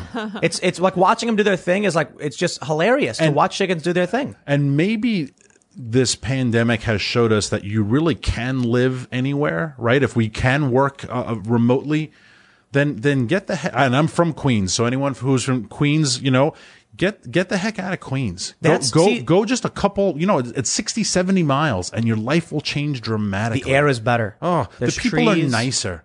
I had a hard time leaving LA. Like I felt like I was failing. Like I, I failed in my life because I was leaving the Mecca. But it, it's just the day of decentralization is upon us. I uh, so we have out here a, a, a city, a city of cardinals. I've never seen so oh, many cardinals. when so it's it snowed recently. Everything is white. I look in the tree and there's red spots all over the tree, and I was like, "Damn!" Yeah. Living in the city, you see one, and you go, "Hey, look, a cardinal! Oh man!" Exactly. And Out then- here, and then it's a like, "Oh, the cardinals pigeons. won't go away." Yeah, yeah, and you see bluebirds, and you see different Yes. flowers, and you hear different sounds, and it's and if just and if if people got away from these cities, rolled up their sleeves, did a little bit of hard work, their lives would improve, and it would cut off the supply line to these corrupt companies like Disney praising the, the paramilitaries in Xinjiang. It would cut off NBA and these other com- companies. It's like it's. I'm, I'm reminded of that Simpsons episode. Just don't look. You know, the, the Treehouse of Horror when the advertisements come to life. Just don't look. I, I, I got to tell you, man. If I had a choice between watching the Super Bowl and watching a chicken walk around, I pick the chicken. I'm not kidding. It's funny. It's just like it's hilarious. They're just like so dumb. I caught myself staring out the window this morning at the snow falling for like 10 minutes. I was just standing there beautiful. looking outside. And it was like Betsy was sitting next to me, the cat. And it was like she was watching outside too. And I, I Watching the realized birds. it's like TV. Like we're watching, t- it's like better TV than for TV cats. in a lot of ways. It is TV Yeah. for cats. Well, well looking people outside. people are a lot h- happy and, and healthier living out in the wild, living out in nature. There's no crazy crackheads. There's no pollution. There's no stress. And There's, there's no, no- there's guy no- beating you over the head with a baseball bat, needles. which just there's a viral video going There's- around in there- New York I hate- City right now. There's no disgusting. Cuomo putting sick Yeah. people into your into your Seriously. nursing homes Yeah, and killing your th- th- parents. threatening assembly members that they're going to be destroyed if they don't say nice things about that particular response. Yeah. it's. hap- I mean, I lived in the city too, growing up, and uh, I hate it. I'm Yeah. so happy I'm not there Yeah. anymore. And I'm telling you, like, you feel stuck in there. I mean, I felt stuck. I was like, I can't leave New York City. If you can't make it in New York City, you can't make it anywhere. Yeah. I, I, I love the city. I love the nightlife. I love being able to go out. And then COVID happened, and then I'm like. This is an absolute police state tyrannical hellhole. That's the epitome of the worst elements of communism mixed in with Big Brother literally stomping you in the face with its boot every single chance and opportunity that they get. There's New York City inspection officers literally running around with binoculars trying to look through your windows to make sure that you're not uh, socially distancing enough. There's there's people rummaging through your trash even before COVID, making sure you recycled correctly. Meanwhile, the whole recycling uh, uh, uh, whole How- how- agenda is a scam anyway. How how about you know Jack Murphy telling us that he was like lifting weights in his front yard with his kids, and the neighbors called the cops on him. Three times. The Why- why- the care. Why would any? You know what, man? I don't like the authoritarians telling people to live in the pod in a city that smells like sour milk. yeah. There's a way out. Okay, if you don't want to live in the pod, you don't want to eat the bugs. You move out to the middle of nowhere. Life is probably in some ways harder, but life is more fulfilling. I saw a meme the other day where it was. Uh, I think we mentioned it on the show. It's it's Bob from The Incredibles. He's a superhero, right? But now later in his life, he's an insurance adjuster or something. and it's like the meme was me at work contemplating my worth, my, my pointless existence or whatever, my purposeless existence. And I'm like, bro, your life is only purposeless because you are living in a concrete block stacked on stacked, stacked on top of other concrete blocks in a city that smells like sour milk. Yeah. And if you go out and get away from this, not only here's here's the thing. Here's the pitch to the environmentalists. You want to save the planet? You want less carbon emissions? Advocate for people to go out, do some hard work on their own. Stop relying on fossil fuels for your energy and use a little human power. Yeah. Chop that wood yourself. or relocate your headquarters rather than on you know the, the the lower east side of Manhattan on where like the Sierra Club is go out into the country open a headquarters in in rural Ohio if you really care about the earth but look at where these groups are located they're located in New York they're located in DC San Francisco and and and the bigger problem I have with a lot of the elites of this country is that they push this lifestyle through their policies through their through their political giving but when when the crap hit the fan, what did they do? They jumped on their jet and flew to the Hamptons. They flew to the Bahamas. They flew to Cancun. That's the problem with the Ted Cruz thing is not that he left. It's that people don't like that he had a choice. Yeah. I am stuck here, but I have the choice to leave. And if we're all in this together, well, you can't say that. Remember that meme that said uh, celebrities spell out hope on their yachts? Yeah. It's It's true. We're not all in this You know- together. If you are pushing these policies, but you have a, a forty million dollar beach house in the Hamptons, true. and then like you also you were- live by a different set of rules that don't apply to anyone else but but you. Yeah. They get to sco- scoot around. They get to go to restaurants. They get to go get their haircuts. Meanwhile, you can't go outside. You can't even meet your can't family. lift weights but with you, your you friend. Can, you can. If you have enough money. In If the you're in the club. cities, Not in the cities. Yeah. We can walk outside right now, no masks on, and no one cares. In fact, you can walk outside here, shoot a gun, nobody cares. Yeah. You live in the middle of nowhere, you get more space. And I, I've, I've talked to my friends about this. When I said I was leaving New York City, they're like, why would you leave New York? And I said, listen, the closer you are jammed to other people, your personal s- bubble of your fr- like your freedom gets compressed, compressed. You can't even play music in your mm. New York apartment because you've got four neighbors complaining with a loud noise. Yeah. You move out to the suburbs. Now you can play music in your house and your neighbors mostly don't care. But six in the morning, you want to go outside and maybe target shoot or something. you can't do that in the suburbs. You move out to the country, you can. go out to the country and you can go outside with a 50 BMG semi-auto and just unload as long as you got appropriate backstop and you know you're at, you know properly acting. Now I think it's funny when these I, I see all these posts like we had this thing happen with uh, Laura Boebert. She had a, uh, she was doing a Zoom call. Laura, Lauren, sorry, Lauren Boebert. She was she had the guns behind her, and all these like leftists are like, "What is she doing with guns?" I'm like, "Why do you care? She lives in the middle of nowhere."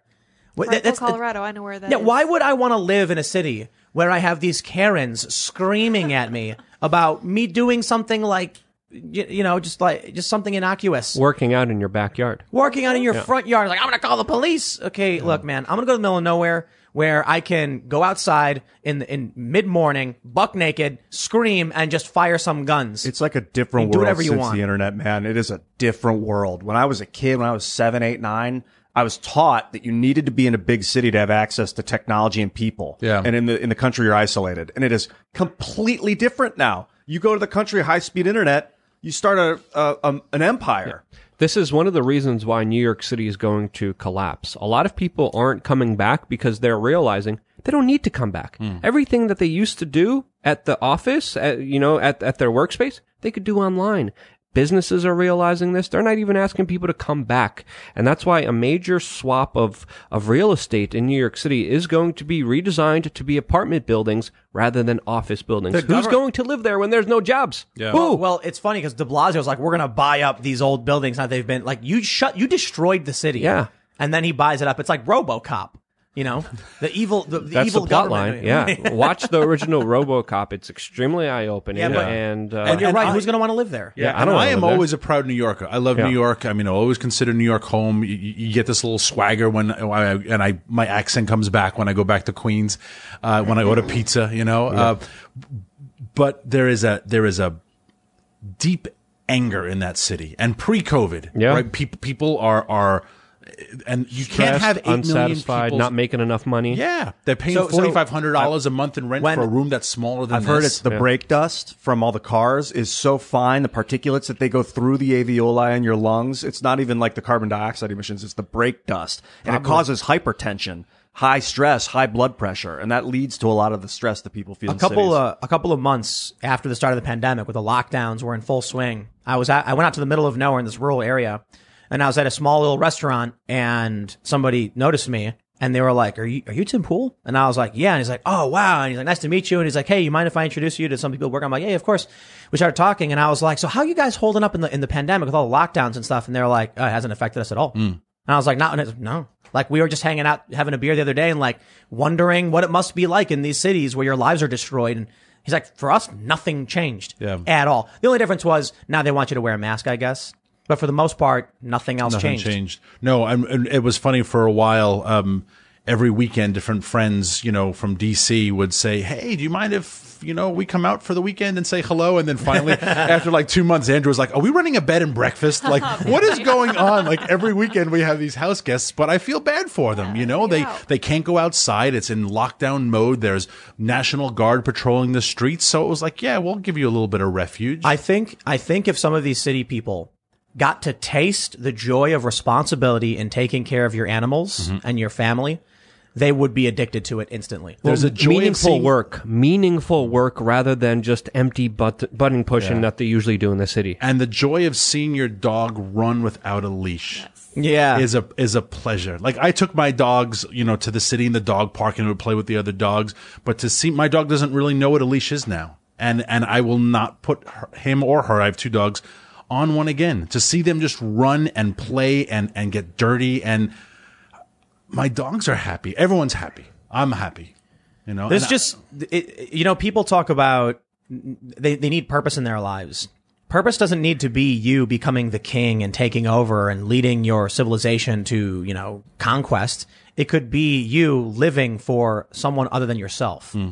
And when you have animals to take care of that also help sustain you, chickens laying eggs, for instance, or if you're gonna, if you're raising, you know, cattle for meat or something, you have to take care of them because they're ultimately going to take care of you. That's your responsibility. You wake up in the morning and you've got something, some problem or some threat or some storm or whatever. You have, you have purpose. If I don't do this, bad things will happen. I must take action. And that's lost for people in the city because it's, it's almost like we beat the game. You know, like, you know, humans have beat the game. You live in the city. What, what, what do these people do? I, uh, let's be real. There are people who live in New York who write articles about, you know, Brad Pitt and, and, and, you know, they make $50,000 a year and complain. Yeah. And they hate their lives and they're like, we need a union because I don't get paid enough. It's like, dude, you realize that like there are people who build things and do backbreaking manual labor making 15 bucks an hour and you're getting double or triple what they get paid to write garbage articles. Yeah. These people have the cushiest do nothing jobs on the planet. And that's one of the biggest problems is making this country fall apart. These media outlets have no idea half the time know what to write about because, well, you got to write about news. I'll, I'll give you a really good example of what happens with video games. Normally a video game comes out. We'll call it uh, Ian's Quest. And, you know, Ian is a noble knight with a sword and he's going to fight a dragon. And so they write an article. Ian's Quest is a new game that does X, Y, and Z. It's fun. Here are the controls, whatever. Then they write some, some guides to that. Okay, great. They wrote 10 articles when the game came out. The next day, there's no new game. What do they do? What do they write about? Well, what happened was they figured it out. Politics. Well, can we complain about the game for some reason? Oh, someone noticed that one of the dragons actually looks like, uh, like he might be, uh, Sarah a Palin. misogynist. Yeah. So the game is bigoted. pixels. All of a sudden now they start writing articles that were desperately trying to find anything Yeah. to, to be. They're getting paid tens of thousands of dollars to write about this garbage. Yep. Meanwhile, you got some dude who's like in Montana cattle ranching because he's trying to make sure people in his community have enough food, and he has no idea what you're talking about. And Not- here are these people getting paid tens of thousands of dollars to write about nonsense. the- Not Dude, only off of that, but they're also living off of the backs of illegal immigrants that they're benefiting uh, off of when they're paid low wage work Yeah. that they're serving them. They're, they're they're cooking their food. They're giving in their food. They're cleaning after them, and and they're hypocritically talking about the plight of immigrants, calling for more immigrants, as as of course they're benefiting from it. Sorry, And- go and- ahead. No, I was going to say, the dude in Montana is healthier. He's he's probably hotter, right? I mean, he he's stronger, Yep. you know. And it's like, who do you know? For those of us on this persuasion, and for chicks, who would you rather get with? The dude in Montana who's like like herding his cows, or like the Yeah. BuzzFeed seven things you didn't know about Geyser Crystal Water? It's low like T I, I, guy. look, look, look, eh. look, look, hey man, hey, to each their own. I, I, to each their own. You know, I guess there's there's a lot of you women. know the answer to that That's question. correct. Yes. You know, it's funny because, but I'll, I'll tell you this. The one thing that really angers the left is pointing out the, the, the issues that are affecting cities. Like they really, really get mad at me. And uh, so I've done several segments talking about women not finding relationships, not getting married and complaining about it. And so there's been several studies and it's been left wing publications and right wing pub- publications. But the one thing that really drives them insane and makes them really want to come after me is when I point out these articles where it's like 30 year old woman says, I can't get a boyfriend or something. And so they try to, you know, it's just, they don't like that as, as a conversation. For some reason, that particular conversation really, really gets to them. I don't exactly know why. Why it is. If you live in a city and you're a, you know, uh, woman past 30 who's working you chose to do those things, I got no beef. Like, more power to you, man. I'm, I'm all about the freedom. Congratulations. If you're now upset that you can't find a real relationship, well, I'm not ragging on you. I mean, I guess life is tough, you know? They write these articles, but that really, really strikes a chord. It really does. It, it, it, just like a, the one thing that really gets them mad. I don't, I don't, maybe it's because it really is an issue. Maybe because they really don't like it. I don't know. I, it, look at me. it- it is weird that when you look at the city and there are millions of people who are alone um, and lonely, and and you interact with thousands of them every week. Um, but the relationships are, are, are getting worse, right? The marriage rates are plummeting. Uh, the divorce rates are skyrocketing. So it, so how are all these people, especially a city like DC where I lived for 15 years, 17 years, how do all these people who are between 24 and 34 and single not find love? I think it's the internet, to be honest. Probably. You know, it's it's changed the way we used to communicate. We used to discover people. We used to bump into each other and then find common bonds.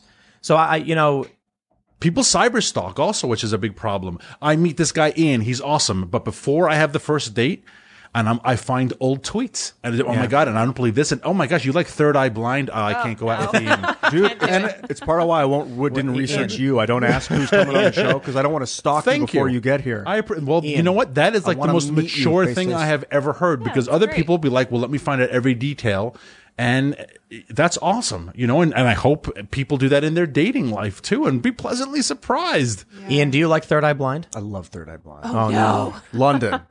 Play London by Third Eye no, Blind. no, no, no. Oh, I think I Great almost tried to. No, I didn't say that. No, they're all right. I don't know. Is that, Oh, is that bad? love- is Third, Third Eye Blind band or something bad or something? the guy was No, heavily just- into heroin when he wrote that first album. I just I don't Oh, know yeah. why it was Was the first one song? that popped into my head. Too uh, uh, uh, Semi-Charmed Life. Yeah, that's yeah, about yeah. coming down from, from That's heroin, I believe. Wow, crazy.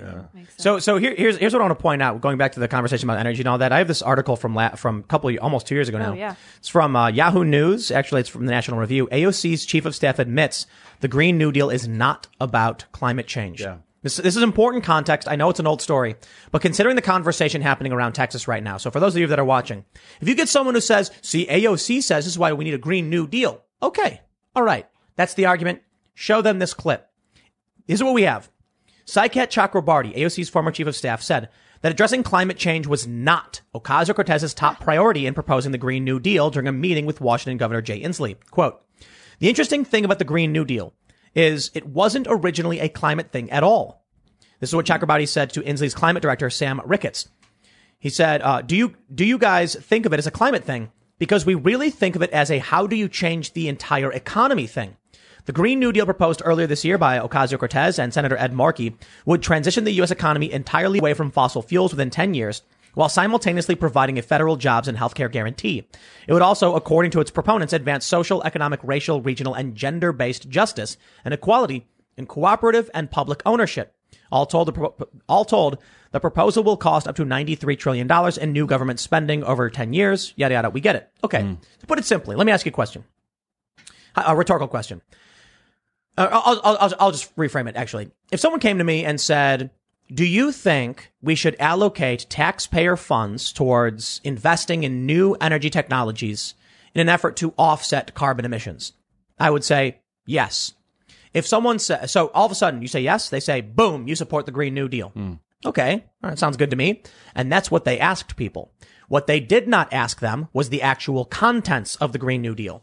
Do you support the largest transfer of power to the government, economic uh, uh, uh, power and economic control to the government, in order to ensure racial, uh, you know, uh, racial and gender-based equity and guaranteed hou- housing and healthcare?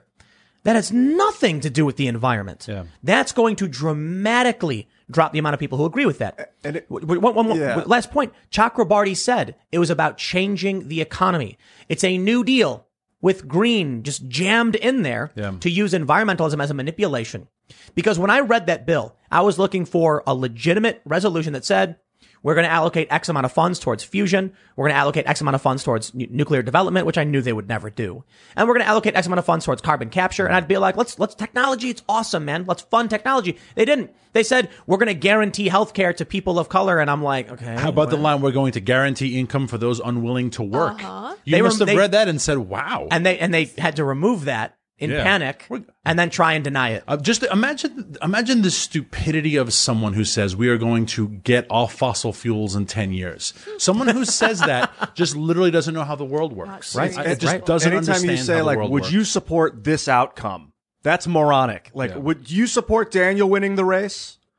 Yeah, sure. Well, in that case, let me take any means necessary to make it happen. Thank you. That's basically the Green New Deal. So they kill the three of them, and then I win. yeah, well then Yeah. you automatically you will There win. you So, go. so, Yep. so Boom. Daniel, Look, look around the room. Is there anything in this room that was created without fossil fuels? It's not possible. Or if it doesn't, if it doesn't con- contain a fossil fuel, it was only created at a price point that you could afford to put it in this room because fossil fuel made it, right? So- the wood that, that was milled, you could afford to buy because it, it was, the trees were harvested, they were transported, they were cut. They were brought to your Home Depot all at a price point you could afford. And that's what's beautiful about the free market system. It takes the most amount of goods and lowers it to the lowest cost imaginable. And, and just on a quick little note, right? to not to be political, but the last four years, Trump is an oil guy. Trump is an oil guy. He supports big oil. Boy, for a guy who supports big oil, oil prices were pretty damn low, right? The oil companies want to make profit off of volume. They were, oil was at, even before COVID, oil prices were low because they were producing more of it. The industry, the free market wants to produce more things at a lower price point because more people can buy it. So let, us let, talk about price point. And that's there's a- good. there's this story from way back when. One man's nearly impossible quest to make a toaster oh. from scratch. Years ago. Now, what does it mean from scratch? I'm not talking about, and they mentioned this in the article, a guy going to Radio Shack or Home Depot, whatever, as you buy components, saying, I need some wire, I need some, some metal. No, no, no. He literally wanted to make every single part of it, the springs, everything from the ground up. Guess what? He could not do it. Hmm.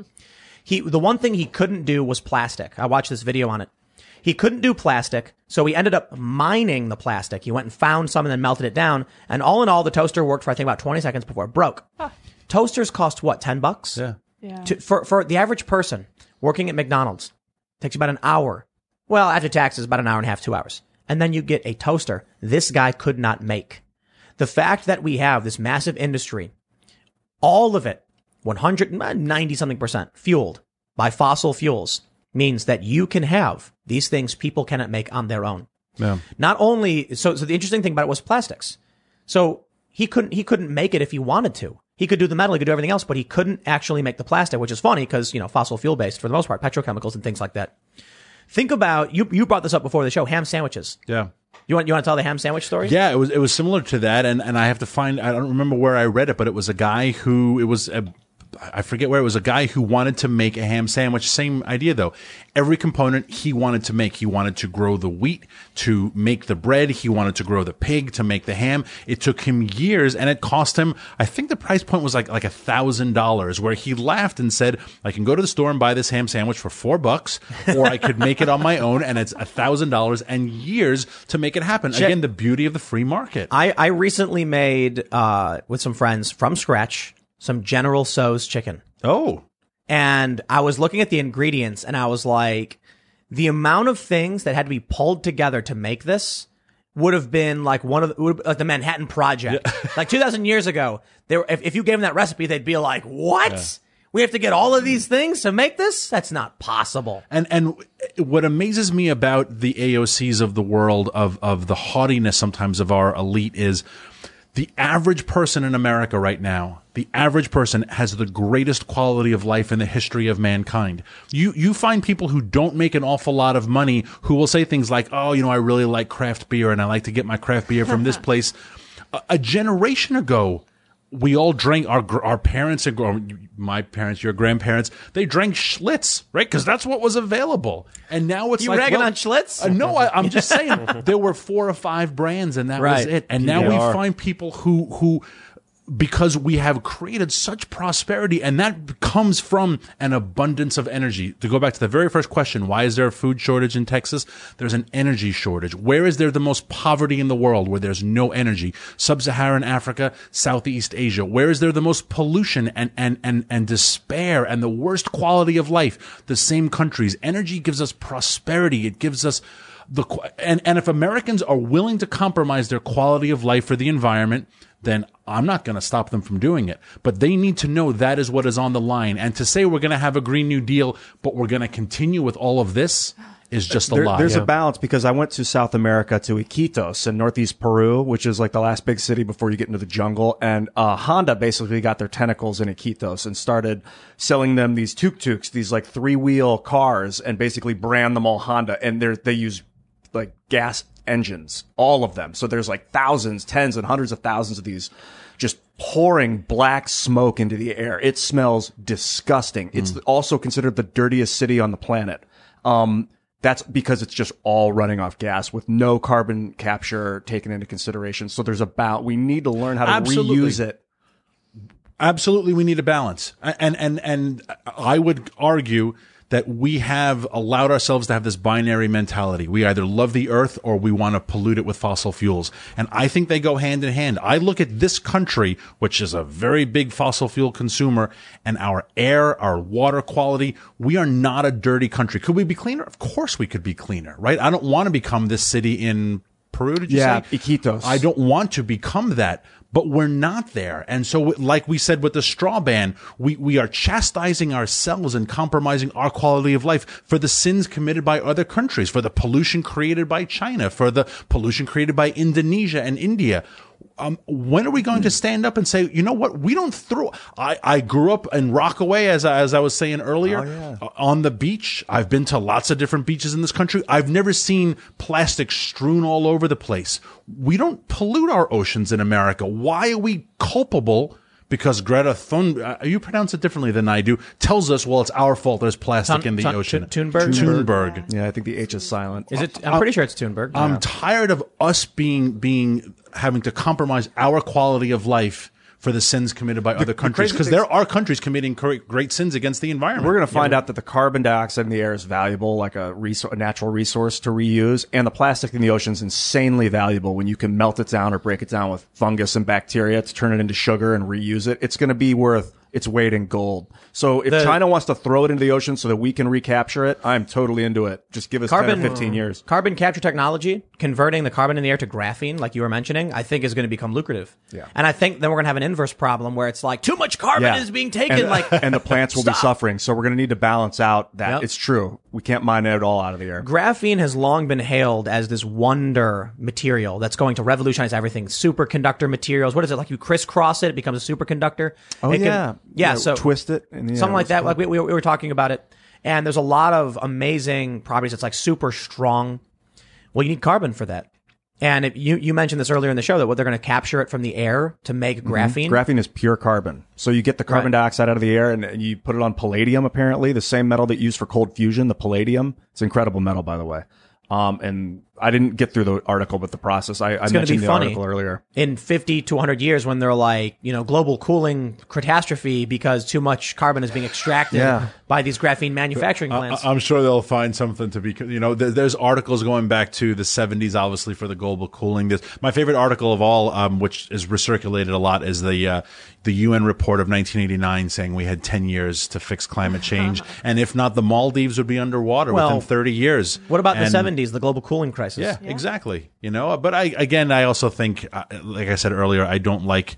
Well, I don't like. I don't trust the press, and I also don't like government. And I, my whole life, I've been told between killer bees and swine flu and bird flu and this pandemic, everything's going to kill me every five seconds. We're always told we're going to die. This whole like slow death thing is drive is I think is a fear thing because we're coming out of the last ice age right now. That's the research shows we're in a what is it called um gl- a glaciation period where everything's melting. All the ice caps are going to melt back to normal. We're out of the ice age, and the real fear is an asteroid impact mm. and a massive global flood, not a slow raise in the sea level. It doesn't happen like that. It happens in jolts and jerks. So we got to prevent and be prepared for that kind of thing. Well, we, we need a we need to understand a lot of things. It's it's not always you know so strongly on one side that there's going to be a solution on. You know there are some legitimate issues that we do need to take care of, especially with the environment, especially with China, especially with other third world developing countries, especially things that we could also do better, and we should strive to do better.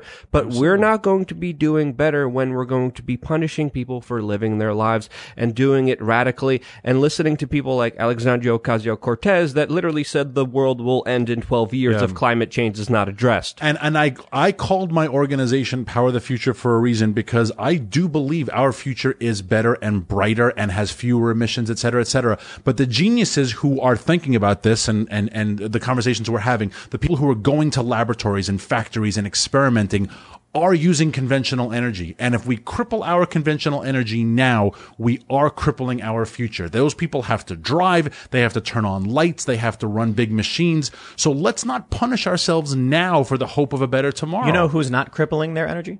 China. That's right. Look at the coal plants they're building. Nor is Russia. Yep. Right? If anything, Russia is laughing hmm. itself silly. So what you're saying is that Greta Thunberg is working for the Russians to oh, to hurt America? I am saying that there is there, that this is Newtonian, and there is always an an, an, an opposite effect. Uh, and and by punishing American fossil fuels, other people are going to prosper. Look, there are only certain. Well, geology is such that only certain countries have oil and gas. I- and I- I wish they were all America and Canada because we're great. But the other ones are the Saudis, the Omanis, the Yemenis, the Russians. They're not the the Venezuelans. They're not the greatest regimes on earth. I heard a, a really horrifying point. I'm not. I'm not I, the I don't- Iranians. I don't remember who said it. it. May have been Mike Cernovich. He said something like, or someone said, if you think the Middle East is un, is be is destabilized now, wait until we discontinue use of fossil fuels and then see what happens. What little is helping to stabilize that area is the desire for for profit and industry and the access to this resource. Once no one cares about that anymore, then fighting is going to be for just just un, un, unfettered, uncontrolled. yeah. Although, like you said, that pipeline is all about moving moving fossil fuels. So if That's we didn't true. need it, we may Yep. not have to fight over that. Fighting would be very different, I'd imagine. Yeah. Yeah, they, they don't want to, uh, to pay the high prices to Russia anymore. So they want this pipeline built, and it's resulting in chaos. I've been thinking about if we were to melt all the ice, the countries that would massively profit are Canada, Russia. I don't know how it is. China is it super far north up where China, no, no, of ice. th- Russia is to the north. Yeah. more Yeah, like so it's Russia. Russia, it's Yeah, Russia. Russia will be Russia and massive, Canada. make massive amounts of money when all that well, then all that ice is gone in Siberia and up there. and they already they, they already want to start drilling, and so there's now plant, you know Canada and Greenland is going to be fascinating with no ice. And we Well- almost bought it, right? Our last president tried to buy it for. I forget. I you forget wanted to the, put that casino in there, and you know I forget the price tag. It wasn't much. You know, we all could have done a PayPal, a, a, a, well, a GoFundMe, uh, who, and who owns Greenland? Is it uh, Denmark. Denmark? Denmark. Denmark, Oh yeah. my gosh! Yeah. Wow. Yeah, it's funny because Denmark's like pretty tiny, like in Europe, but like they have Greenland. It's massive. It's a whole lot of ice, though. it. You know, I, I, I do. I will say this: um, the ice on Greenland is ice that is not displacing water. So they say when that melts, it will change the salinity levels, the flow, and potentially the, the water, the ocean levels themselves. Yeah, it But my- melts my- on my- it my- melts on the inside, and then it breaks and floods and causes like a dead zone of lack of salt water, all this fresh water. Well, my, my question is like, why are these ultra elites buying beachfront properties? Hmm. Th- th- no, no, but this is this, it's it's funny, but like, I, I someone sent me a video where a guy said that he could debunk climate change with one simple fact, and then he brought up that some global elite, like I don't know who who it was, bought Florida beachfront property, Yeah. and he said, how is that possible? That you have these people saying all this is going to all this is going to happen, and they just made a 30 year investment yeah, on waterfront property. He said, uh, th- there's another video someone sent me where a guy talks about how if this was true, no bank would issue a loan to anyone buying or building on beachfronts. But they don't care. Yeah. Why is that? But well, e- but, but, but just to finish this, the argument from the left is just simply because people don't care. Yeah. And that's a problem. or they don't believe because even as as you have now called him our Lord and Savior Bill Gates in his CNN interview on Sunday said, you know, we have 30 years to fix this problem. Well, AOC two years ago said we had 10 years uh, at the at the presidential debates, the Democrat uh, primaries. Um, uh, Andrew Yang said we have no time. It's, it's already here. We should start moving people to higher ground. Remember that line? yeah. And I was like, the Floridians were like, "Oh boy, pack your bags, kids. I guess you know we're we're moving somewhere, right?" So they know that this timeline is a joke. Bill Gates says thirty Right. years. AOC says eight. The legitimate scientists, though, not the politicians, not the politicos or the people trying to make money, will tell you it's a lot longer than that, right? So there's a meteorologist who frequently would debunk AOC saying climate, climate change and carbon emissions, they're serious problems. Yeah. We need to solve for these problems. 10 years, that's not true. Yeah. These people are just, you know, pushing, trying to push you and scare you. And what's going to happen in, say, it's 50 years? Are we going to be as warm as we were in the 1640s when England had very f- prosperous vineyards, right? We're going to be warmer? Well, we were warmer during the height of the Renaissance. Were we all dying? Were we all underwater? you know what I mean? Like we came out of the Black Plague, and so yeah, I don't know what the consequences of, of, of global warming are. I just hear it's catastrophe. All I know is that beneath the permafrost of Greenland are an awful lot of trees.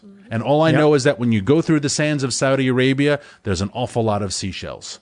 Right? I, I mean, That's ocean sand from the last global yes. flood. So, so we had nothing to do with that. I, I think it's very hard to think that we have something to do with what's happening now. Well, that being said, let's jump over to super chats. If you have not already, smash that like button, give it a little tap, help out the show. Don't forget to share this podcast. If you really do like it, that's the best thing you can do. It's seriously the only real way to grow a show is if people are are advocating for it. And uh, hit that like button, subscribe, notification bell, and go to timcast.com, become a member to get access to exclusive members only content. We got a full bonus episode with James O'Keefe. It's a whole lot of fun. But let's read them super chats. All right, let's see. Whoa, it looks like uh, you know YouTube changed the way they did super chats, and now I can't see the time of when these were posted. It's kind of annoying, so it's a bummer. So we've got let's see. Can, uh, control alt right. Oh, what's that about? He says, I'm super chatting while plowing snow in yet another PA snowstorm. Tim, tell me, do you shovel snow or do you make Ian do it? We have a beautiful neighbor that has taken the burden. Yes. On the last. Well, I had to shovel six snow months. out of my RV roof today. Oh, Not that's fun, Oh. and I have to do that every time. And if you want to see Luke shoveling snow off his RV, you can go to my Instagram. Wait, wait, does, does your neighbor have a plow or something? They're just Yeah, doing yeah. it yeah, to be he nice? rides around on it. He loves it. No, no, what it's a a truck. cool- It's a big truck. Yeah. Yeah. But, yeah, but still, but what a great neighbor. Yeah, yeah. We were mean- gonna Well, buy. well, Um, it costs money, so Someone bake that That's guy a awesome. cake. Seriously. we were gonna buy like Or just four pay wheelers, Yeah, or just but he loves Pay him doing to it do so it. much. Yeah, he likes Oh, No, and he's it- getting paid. That's I- what- yeah, yeah. No, it's it's a I- paid thing. I'd prefer cake. Oh, he's getting paid. Okay. Oh, yeah. Yeah. Steak That's why it's cake's done better. every day. It's awesome. Ju- uh, just, Community is it. you got to tell him to do my roof. just cause says Luke just bought a bunch of your merchant merchandise. Post more pictures of your puppy. Much love from Louisiana. Thank you so much. The puppy's doing really well. She was having a really fun day running around all the snow today. I'm going to post a video uh, on my Instagram Oh, later. her ears are if you want to see perking it. up. Look, we are changed. One year. Ernie- one year's perked Just up. one, The yeah. other one's a little. Ernie G says instead of learn to code, learn to grow. There should be Yes. classes to teach people to survive in worse conditions, build, grow, and survival. Yep. Yes. Definitely. I taught All survival right. courses. Do you ever look at like the education curriculum of our grandparents when they learned how to do things like shop and Shoot. and- yes, like Gun they, club They at school. learned how to do Home stuff. ec. So I love I love that comment. Home ec was awesome. Yeah. All right, Chris, and, and, and shop. That was the first time I Christos cooked anything. It was like Marinos. sixth grade or something. Christos Marino says third super chat the charm. Want to partner on whistleblower def uh de- def org. Had the idea for a while ago. Acquire the perfect brand. DM'd Ian on Instagram. Oh. There you go. What was it? Uh, partner on whistleblower.org. I guess they they, they DM'd you Ian. Thanks for messaging me. Jennifer Ream says, Texan here. We don't think about putting uh, the food from the fridge outside, but did put beer and wine outside to chill. Priorities. So did we. there you go. Nailed it. It's a smart move. It's one of the great things about living out in the wilderness is you can put stuff on your front porch and just leave it there. Um, Or the back nice. porch. Cody McPherson says, in Kansas, our governor Laura issued an emergency because natural gas companies raised the price of gas, the, the pr- uh, price of gas over 100 times the regular. My small town I live in had a bill of $10 million for only six days. Typical bill is 1.6 million for an entire year. Wow. That's, that's crazy. Justin Bookman says the reaction to Limbaugh reminds me when Total Biscuit died. Those games journalists were disgusting. By the way, I'm starting a podcast called The Eye of Buckeye soon, talking about Ohio regional news. Thanks for the inspiration. Hey, right on, man. I love that. What up, Ohio? I'm from Cuyahoga Falls. Oh, yeah. Shout out Northeast Ohio. Grim Pickens says I'm a trucker. I deliver groceries to Walmart stores across M O K S I A N E O K. We have spent more days parked because of weather than moving the last two weeks. Wow. People don't understand how fragile the supply chain is. Oh, I learned. Because I got UPS deliveries coming. We've got a fondue kit. Okay. Yeah, what happened with that? I saw you post that they were mistaken about the tracking number. No, they told me that they were like, your package is out for delivery. And then it says like severe weather delay. So I called, Oh. can we just go pick it up? Because the UPS thing is only a few miles away. And they're like, actually, it was never out for delivery and it's not actually here. And I was like, what? Womp womp. But it's Just a keep my fondue kit. Got a fondue Okay, kit let's coming. talk It's a little about that. thing. I- it's oh, like, yeah, I- you put cheese in it. I had I had in it. Gruyere fondue in the town of oh, Gruyere in yes. Switzerland. I never That's felt more so gay in my life. I was like, this this is the I've made it now. Now I'm allowed back in I've New York. Yeah. I didn't vote for Hillary, but I'm allowed. Oh, I love it. You walk back in and they're like, you didn't vote for Hillary, did you? But I did have Gruyere fondue. in Whoa, the town of Gruyere. Yeah, Right yeah. this way, sir. Delicious. After you. Deplorable pirate captain Gunbeard says the electrical grade copper green energy requires cannot economically be made from recycled copper. Green energy requires mining lots of copper ore that uses lots of oil. Chile actually reconverted their entire economy to become a mining economy. It's like Wow. the third largest mining country in the world. They have a lot of natural Huge resources. mines. Yep. Yeah. Them in Australia. Beautiful you, country. You only find copper mines around volcanic area, right? That's, that's part of it. So the Ring of Fire countries. That's why Alaska has a huge copper mine that we can't open. Uh, They've been fighting it for 17 years. But but copper is only found where uh, the same place as volcanic activity. Wow. And All so, right. We have a serious one here from Croup. He says a Pasco County, Florida police officer and close friend lost his life yesterday in the line of duty. He is survived by his wife, newborn child, and five-year-old daughters. His GoFundMe is named, quote, Deputy Michael Magli and family, Pinellas County, or Pinellas County, however you pronounce it. And it's uh, Michael, M-A-G-L-I, and family. If you guys want to check that out. Croup, I'm, I'm sorry for your loss, and uh, my condolences to the family. Acme Products says ERCOT operates a trading market for electricity. What happened in Texas was a stock market crash. Distributors aren't coming online because electric is $9,000 per unit when it's usually $25. This isn't only weather, this is Enron stuff. Wow. Oh, so they spiked the price to make money off this catastrophe? Or it, the price just went crazy because they lost capacity and demand went through the roof and then they couldn't operate. Not entirely sure. Because 25% of the electric grid is made from wind, which wasn't working. So they had to make up for it somewhere. Right. Or they had to just continue to cut. And so they cut off millions of people and you either just keep cutting or you add on capacity. And if you're going to add on capacity, you have to buy it from someone. Oh, so they're they're importing it to pay. Yeah. Wow. Oh, absolutely. So this is a, And they could be being spiked by foreign markets. No, no, no. It's spiked by it's by just by by the own demand and uh, of the yeah, absolutely. So we have uh, Scrog GCW says, Tim, you cannot run water when it's cold if the power goes off. That runs your well pump. This is why I have a propane power generator. No, that's true for for a lot of people. If you don't, if you live in an area without a water tower and there's no natural water pressure and you rely on an individual pump, but I think people in the cities where this is happening have water tower pressure, don't yeah, they? Yeah, they when when I grew up in Queens, um, we, we, uh, water. I mean, I don't think we had, we didn't have blackouts back then, right? Yeah. We had better electric grid. You don't want to run the water full blast. You just have it a little bit more than a drip. Yeah, that's what I did before. and I then the water moves so it can't freeze in the pipes. If the water stops, then it freezes and then you're in trouble. So we did this in Chicago. They, they, all the old buildings, they would tell you in the winter, keep the water on a drip or a little bit more than a drip. A little bit more. It can't just be a drip. Publius the Good says, I built a green building years ago with geothermal cooling. That's awesome. The bills in those apartments were less than 50 bucks a month.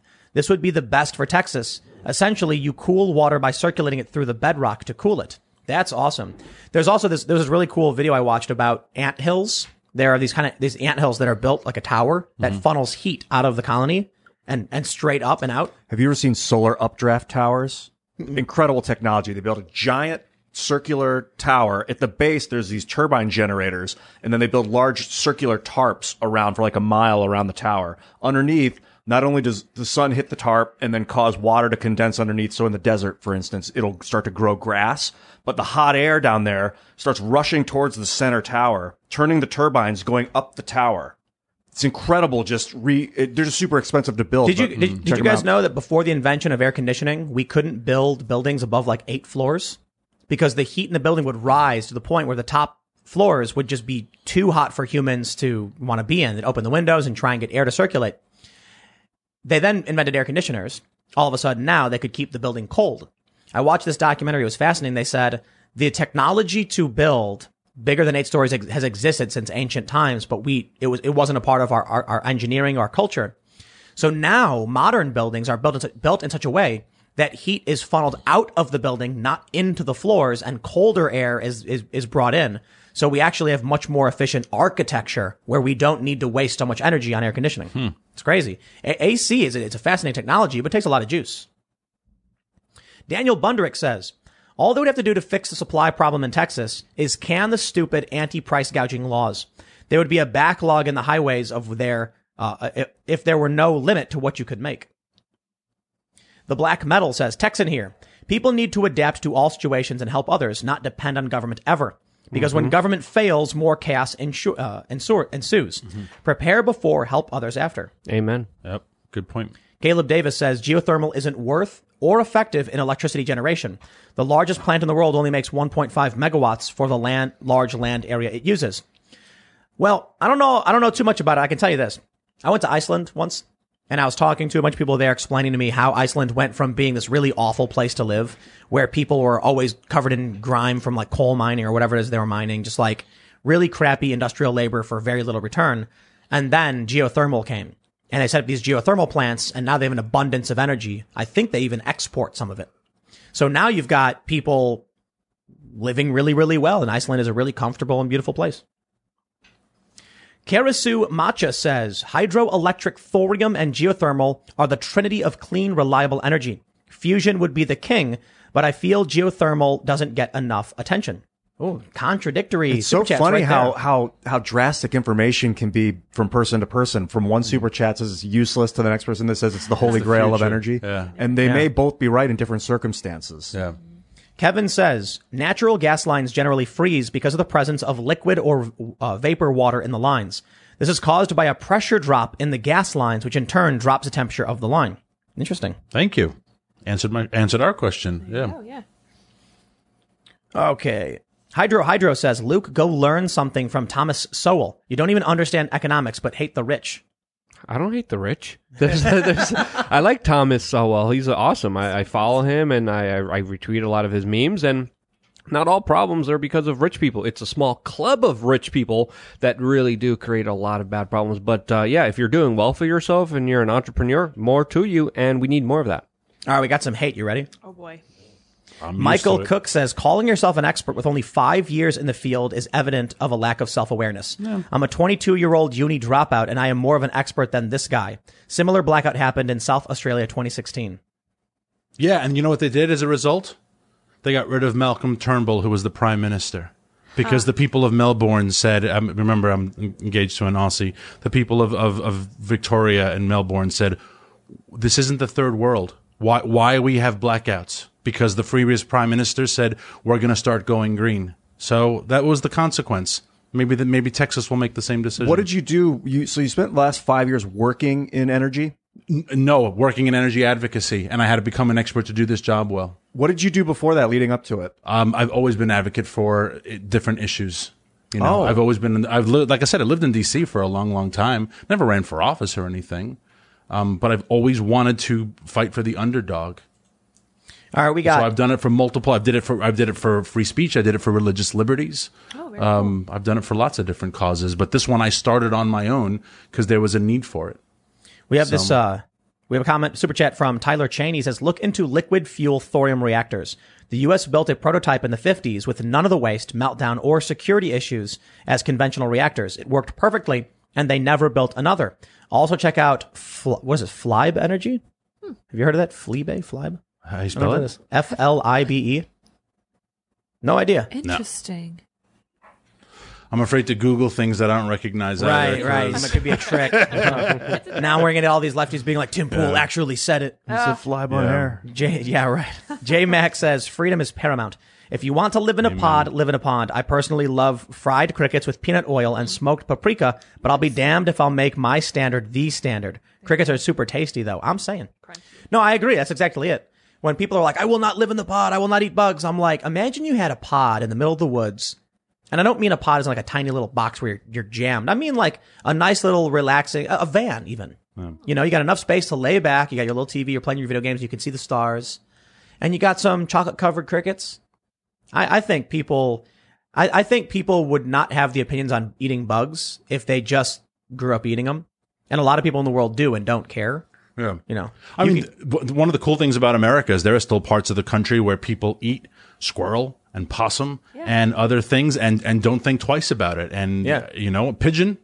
So, you know what? I, you know what? I always confuse me is Fear Factor. You, you guys ever watch Fear oh, Factor? Love that show. The old When- ones were know- gross. Yeah, but like they'd be like they would do the, the eating something challenge, hmm. and they'd be like, "We're gonna make you eat Horse sperm. food, food, oh, food." Dude, I No, love no, that no, show. no, no, no, but this is the point. They would tell people the fear challenge was they were going to make you eat some animal part, and I'm like, but that's just food. It's- exactly. I've had a bunch of Different weird. I've had yeah. there, I, there was a uh, uh, like cow tongue. You ever eat cow tongue? It's I like lo- pre- pretty I- common. I like tongue. now, Fear Factor did get canceled because I think it was bull emissions. Oh. Yeah, where they were like, and some dude chugged it. He's like, I'm winning. And he just chugged it. he knew it. that was when the show went too far. he Joe was saying he was like, Yeah, "I'm taking it." yeah, yeah. I knew that. Dude, I love that show. That was my introduction to Joe Rogan. Um, and it, I loved it so much because you'd see people in fear, like literally in panic, and he would inspire them and like Yeah. help them overcome their fears. And it was like he was just some dude, like some some jabroni from the Bronx or wherever he's. I don't know where Joe where he's Boston. from. Uh, Boston. But it, he was so like loving to these people in their weakest moments that I, I, I had so much respect for that guy. Yeah. I liked it when it was fear. Like you have to put your hand in here. I'm not telling you what it is. When it was just gross out factor. Uh, Yeah. uh, Right, bad. right, Or like, right. but when it was genuinely like, I'm not going to tell you what I'm going to put on you, but we are going to put an animal or on like you. jump from a moving vehicle to another moving vehicle. You're And not he'd gonna like, you can hurt." do it, and he's like, you can, and he was really give them like inspiration. Man, that was such. A it's just good- like they're gonna make you eat something. You're not gonna get hurt. You know what I mean? They're gonna put your hand in something, there's an animal on Yeah. you. You're not gonna get hurt. All right, we got this big one from Geraldo Oliveras. Thanks for the super you. chat. From Texas, came to the ranch because it had po- uh, it had power. City Texans seem not to be prepared, self-reliant. Work in ONG with many between us and wind. They prefer wind because it's heavily subsidized. There was a power dispatch issue. Wind isn't scalable. We're not against wind, but realize its issues and resources. Nuclear is the future. Here, here, sir. Thank you for the super chat. you just need absolutely. batteries, man, because sometimes it's super windy, and you would charge the hell out of those batteries, and then because the wind doesn't always blow, Yeah. and the and the sun doesn't always shine. And, and as he said, no one's opposed to it, but you have to realize it has limitations. So let's be adults and acknowledge the limitations. This is an interesting one. Denny Stevenson says, quote, a theory of natural philosophy written in 1763 by Joseph Bos- Boscovich was Nikola Tesla's favorite book. It explains the aether in detail. We need to go back to aether technology, i.e. Tesla Tower. Watch Adapt 2030 latest vid. Well, I don't know anything about that, but I love those kind of conversations about like lost technologies or like new mysterious, you know, forms of energy and stuff. And Tesla is always a fun subject. Yeah, tapping the Earth's magnetic field would be interesting. The energy generated by the core spinning, the core of the Earth. God Emperor says, Tim, they, they do not want people becoming self-sufficient. They want us in the cities and being controlled. Hmm. They are just not very good at anything. That's actually a really good point. Yeah. Yeah, pretty much. Yeah. Ain't that true? Don't want you stuck. Mm-hmm. Lori from Arizona says truck drivers far outnumber the members of Congress. We could do far more damage to this country in a much shorter time than any person in Congress. I wish all 2 million would agree to stop until the BS in this country ends. I, I am one myself. MAGA.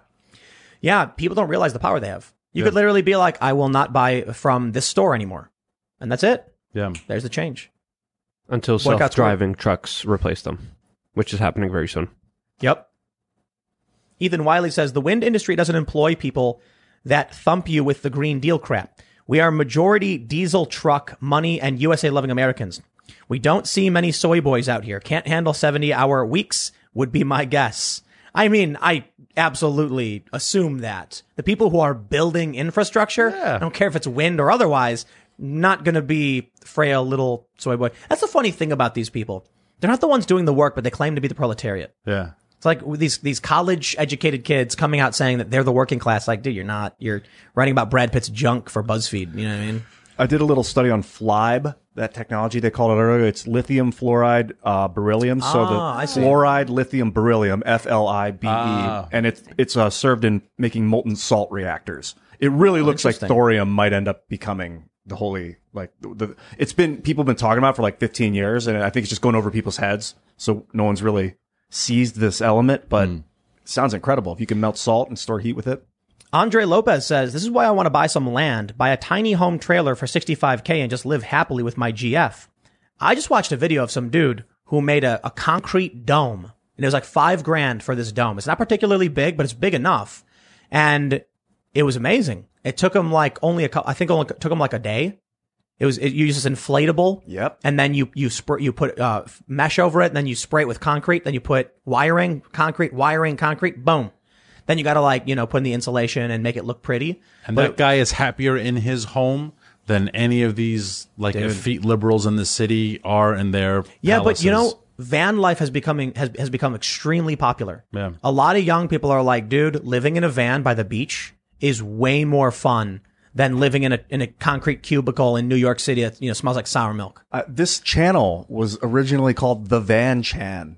Day one. What The channel? the- this Timcast IRL. The first episode was the Van. But this wasn't the van channel. Yeah, you called it. Well, you mentioned you were like, I think I, I built the Van Chan, dude. No, no, no, no. This was Timcast IRL was a, was it was supposed to be general, a general It vlog. was the first video was you like pimping out your van, like showing everyone yeah, your van. but the channel wasn't about the van. Oh, I thought this was the Van channel. no, no. I just we I built a van and I was like, I'm gonna do a van video and It's show just so everyone my van. And Like it got like a hundred and some thousand views Yeah. overnight. Like everybody was like the van.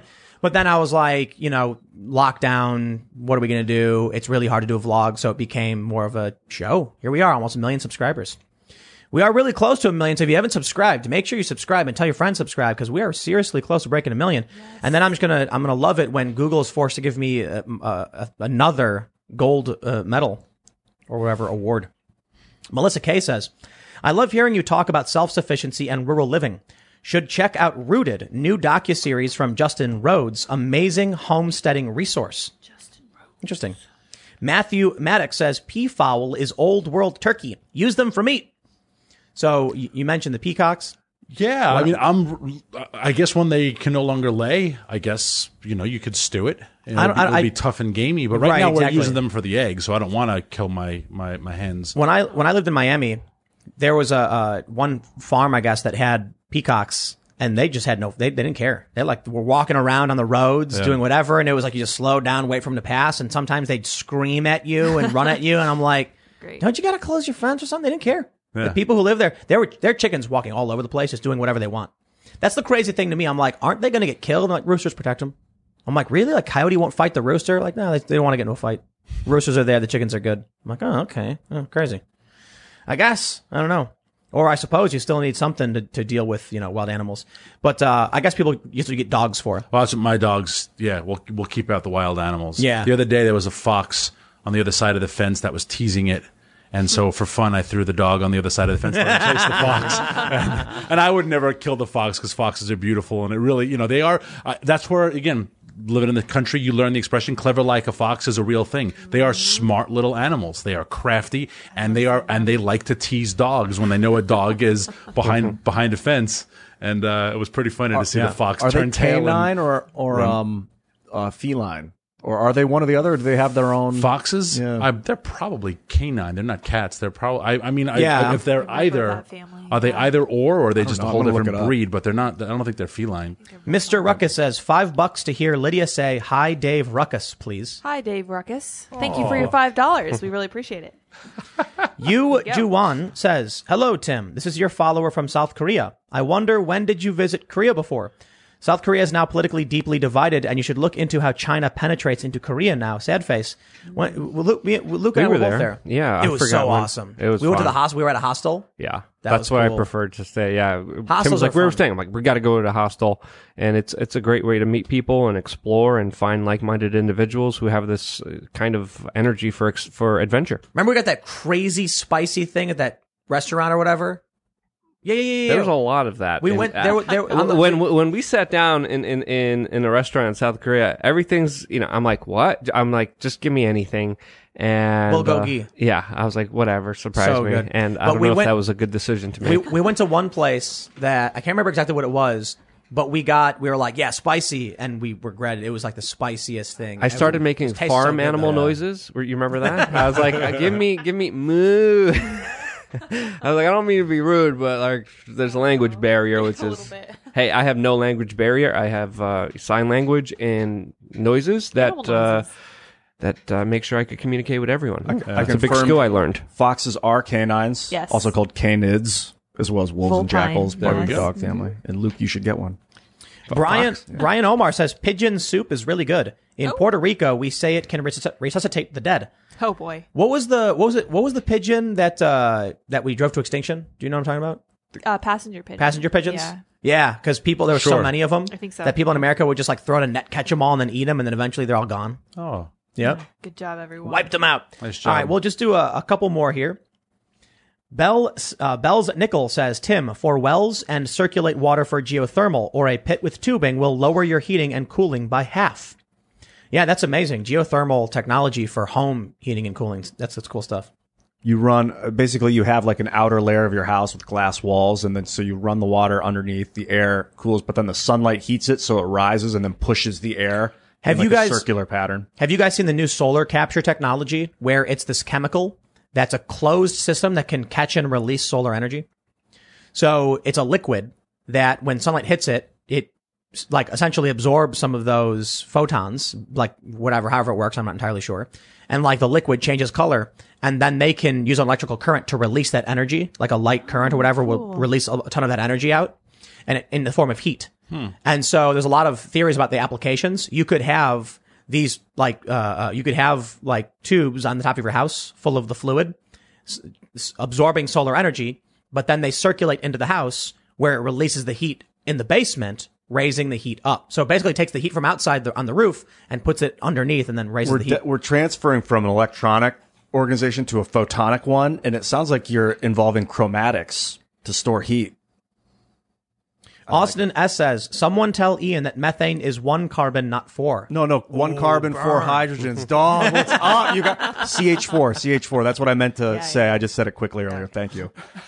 All right, we'll just do this one last one. Any They're name says, attention, this audience. They love me. ever talk about all the lithium in Bolivia and what superpowers are, uh, are going to fight for it? Wow. There's lithium in Bolivia? Oh, I don't know. I'll I. I did not know, but I mean, I'm sure. Look at China is controlling the cobalt mines of, of the Congo, right? If if there's lithium in Bolivia, then there's a Chinese uh, uh, camp nearby getting ready to conquer it.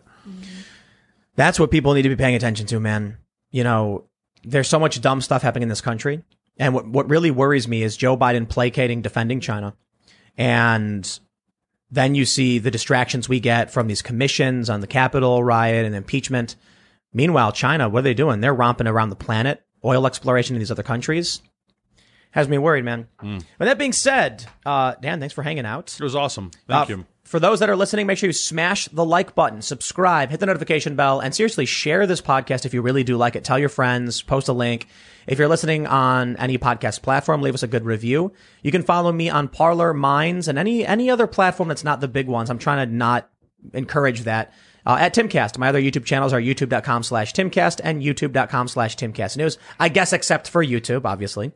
And we do the show Monday through Friday live at 8 p.m. So make sure you come back tomorrow. We're going to be talking about guns and it's going to be a whole lot of fun. Oh, yeah. And, uh, yeah. But, uh, Dan, you want to shout out any social media or any website or anything? Uh, yeah, you can follow powerofthefuture.com. You can follow me uh, on on Twitter, and I was an early adopter for Parler, so I am at Daniel, which I'm kind of Ooh. Oh, kind of nice. proud Wow. of. I Very like nice. it. Yeah, so Yeah. Neat. So I was tweeting during the show. My live tweets are available on Luke We Are Changed. A lot of crazy stuff's happening. I tried to interject it, but I didn't find any way to talk about how PewDiePie got his video taken down by YouTube, deleted.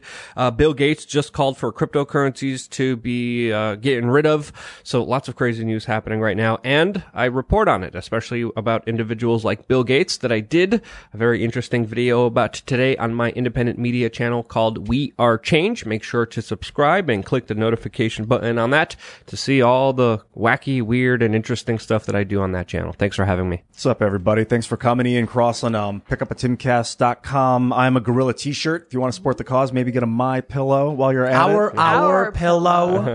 Oh, It's called Our infringement. Pillow. I feel bad, but if you want to get a My Pillow, go for that too. We're all on the same team.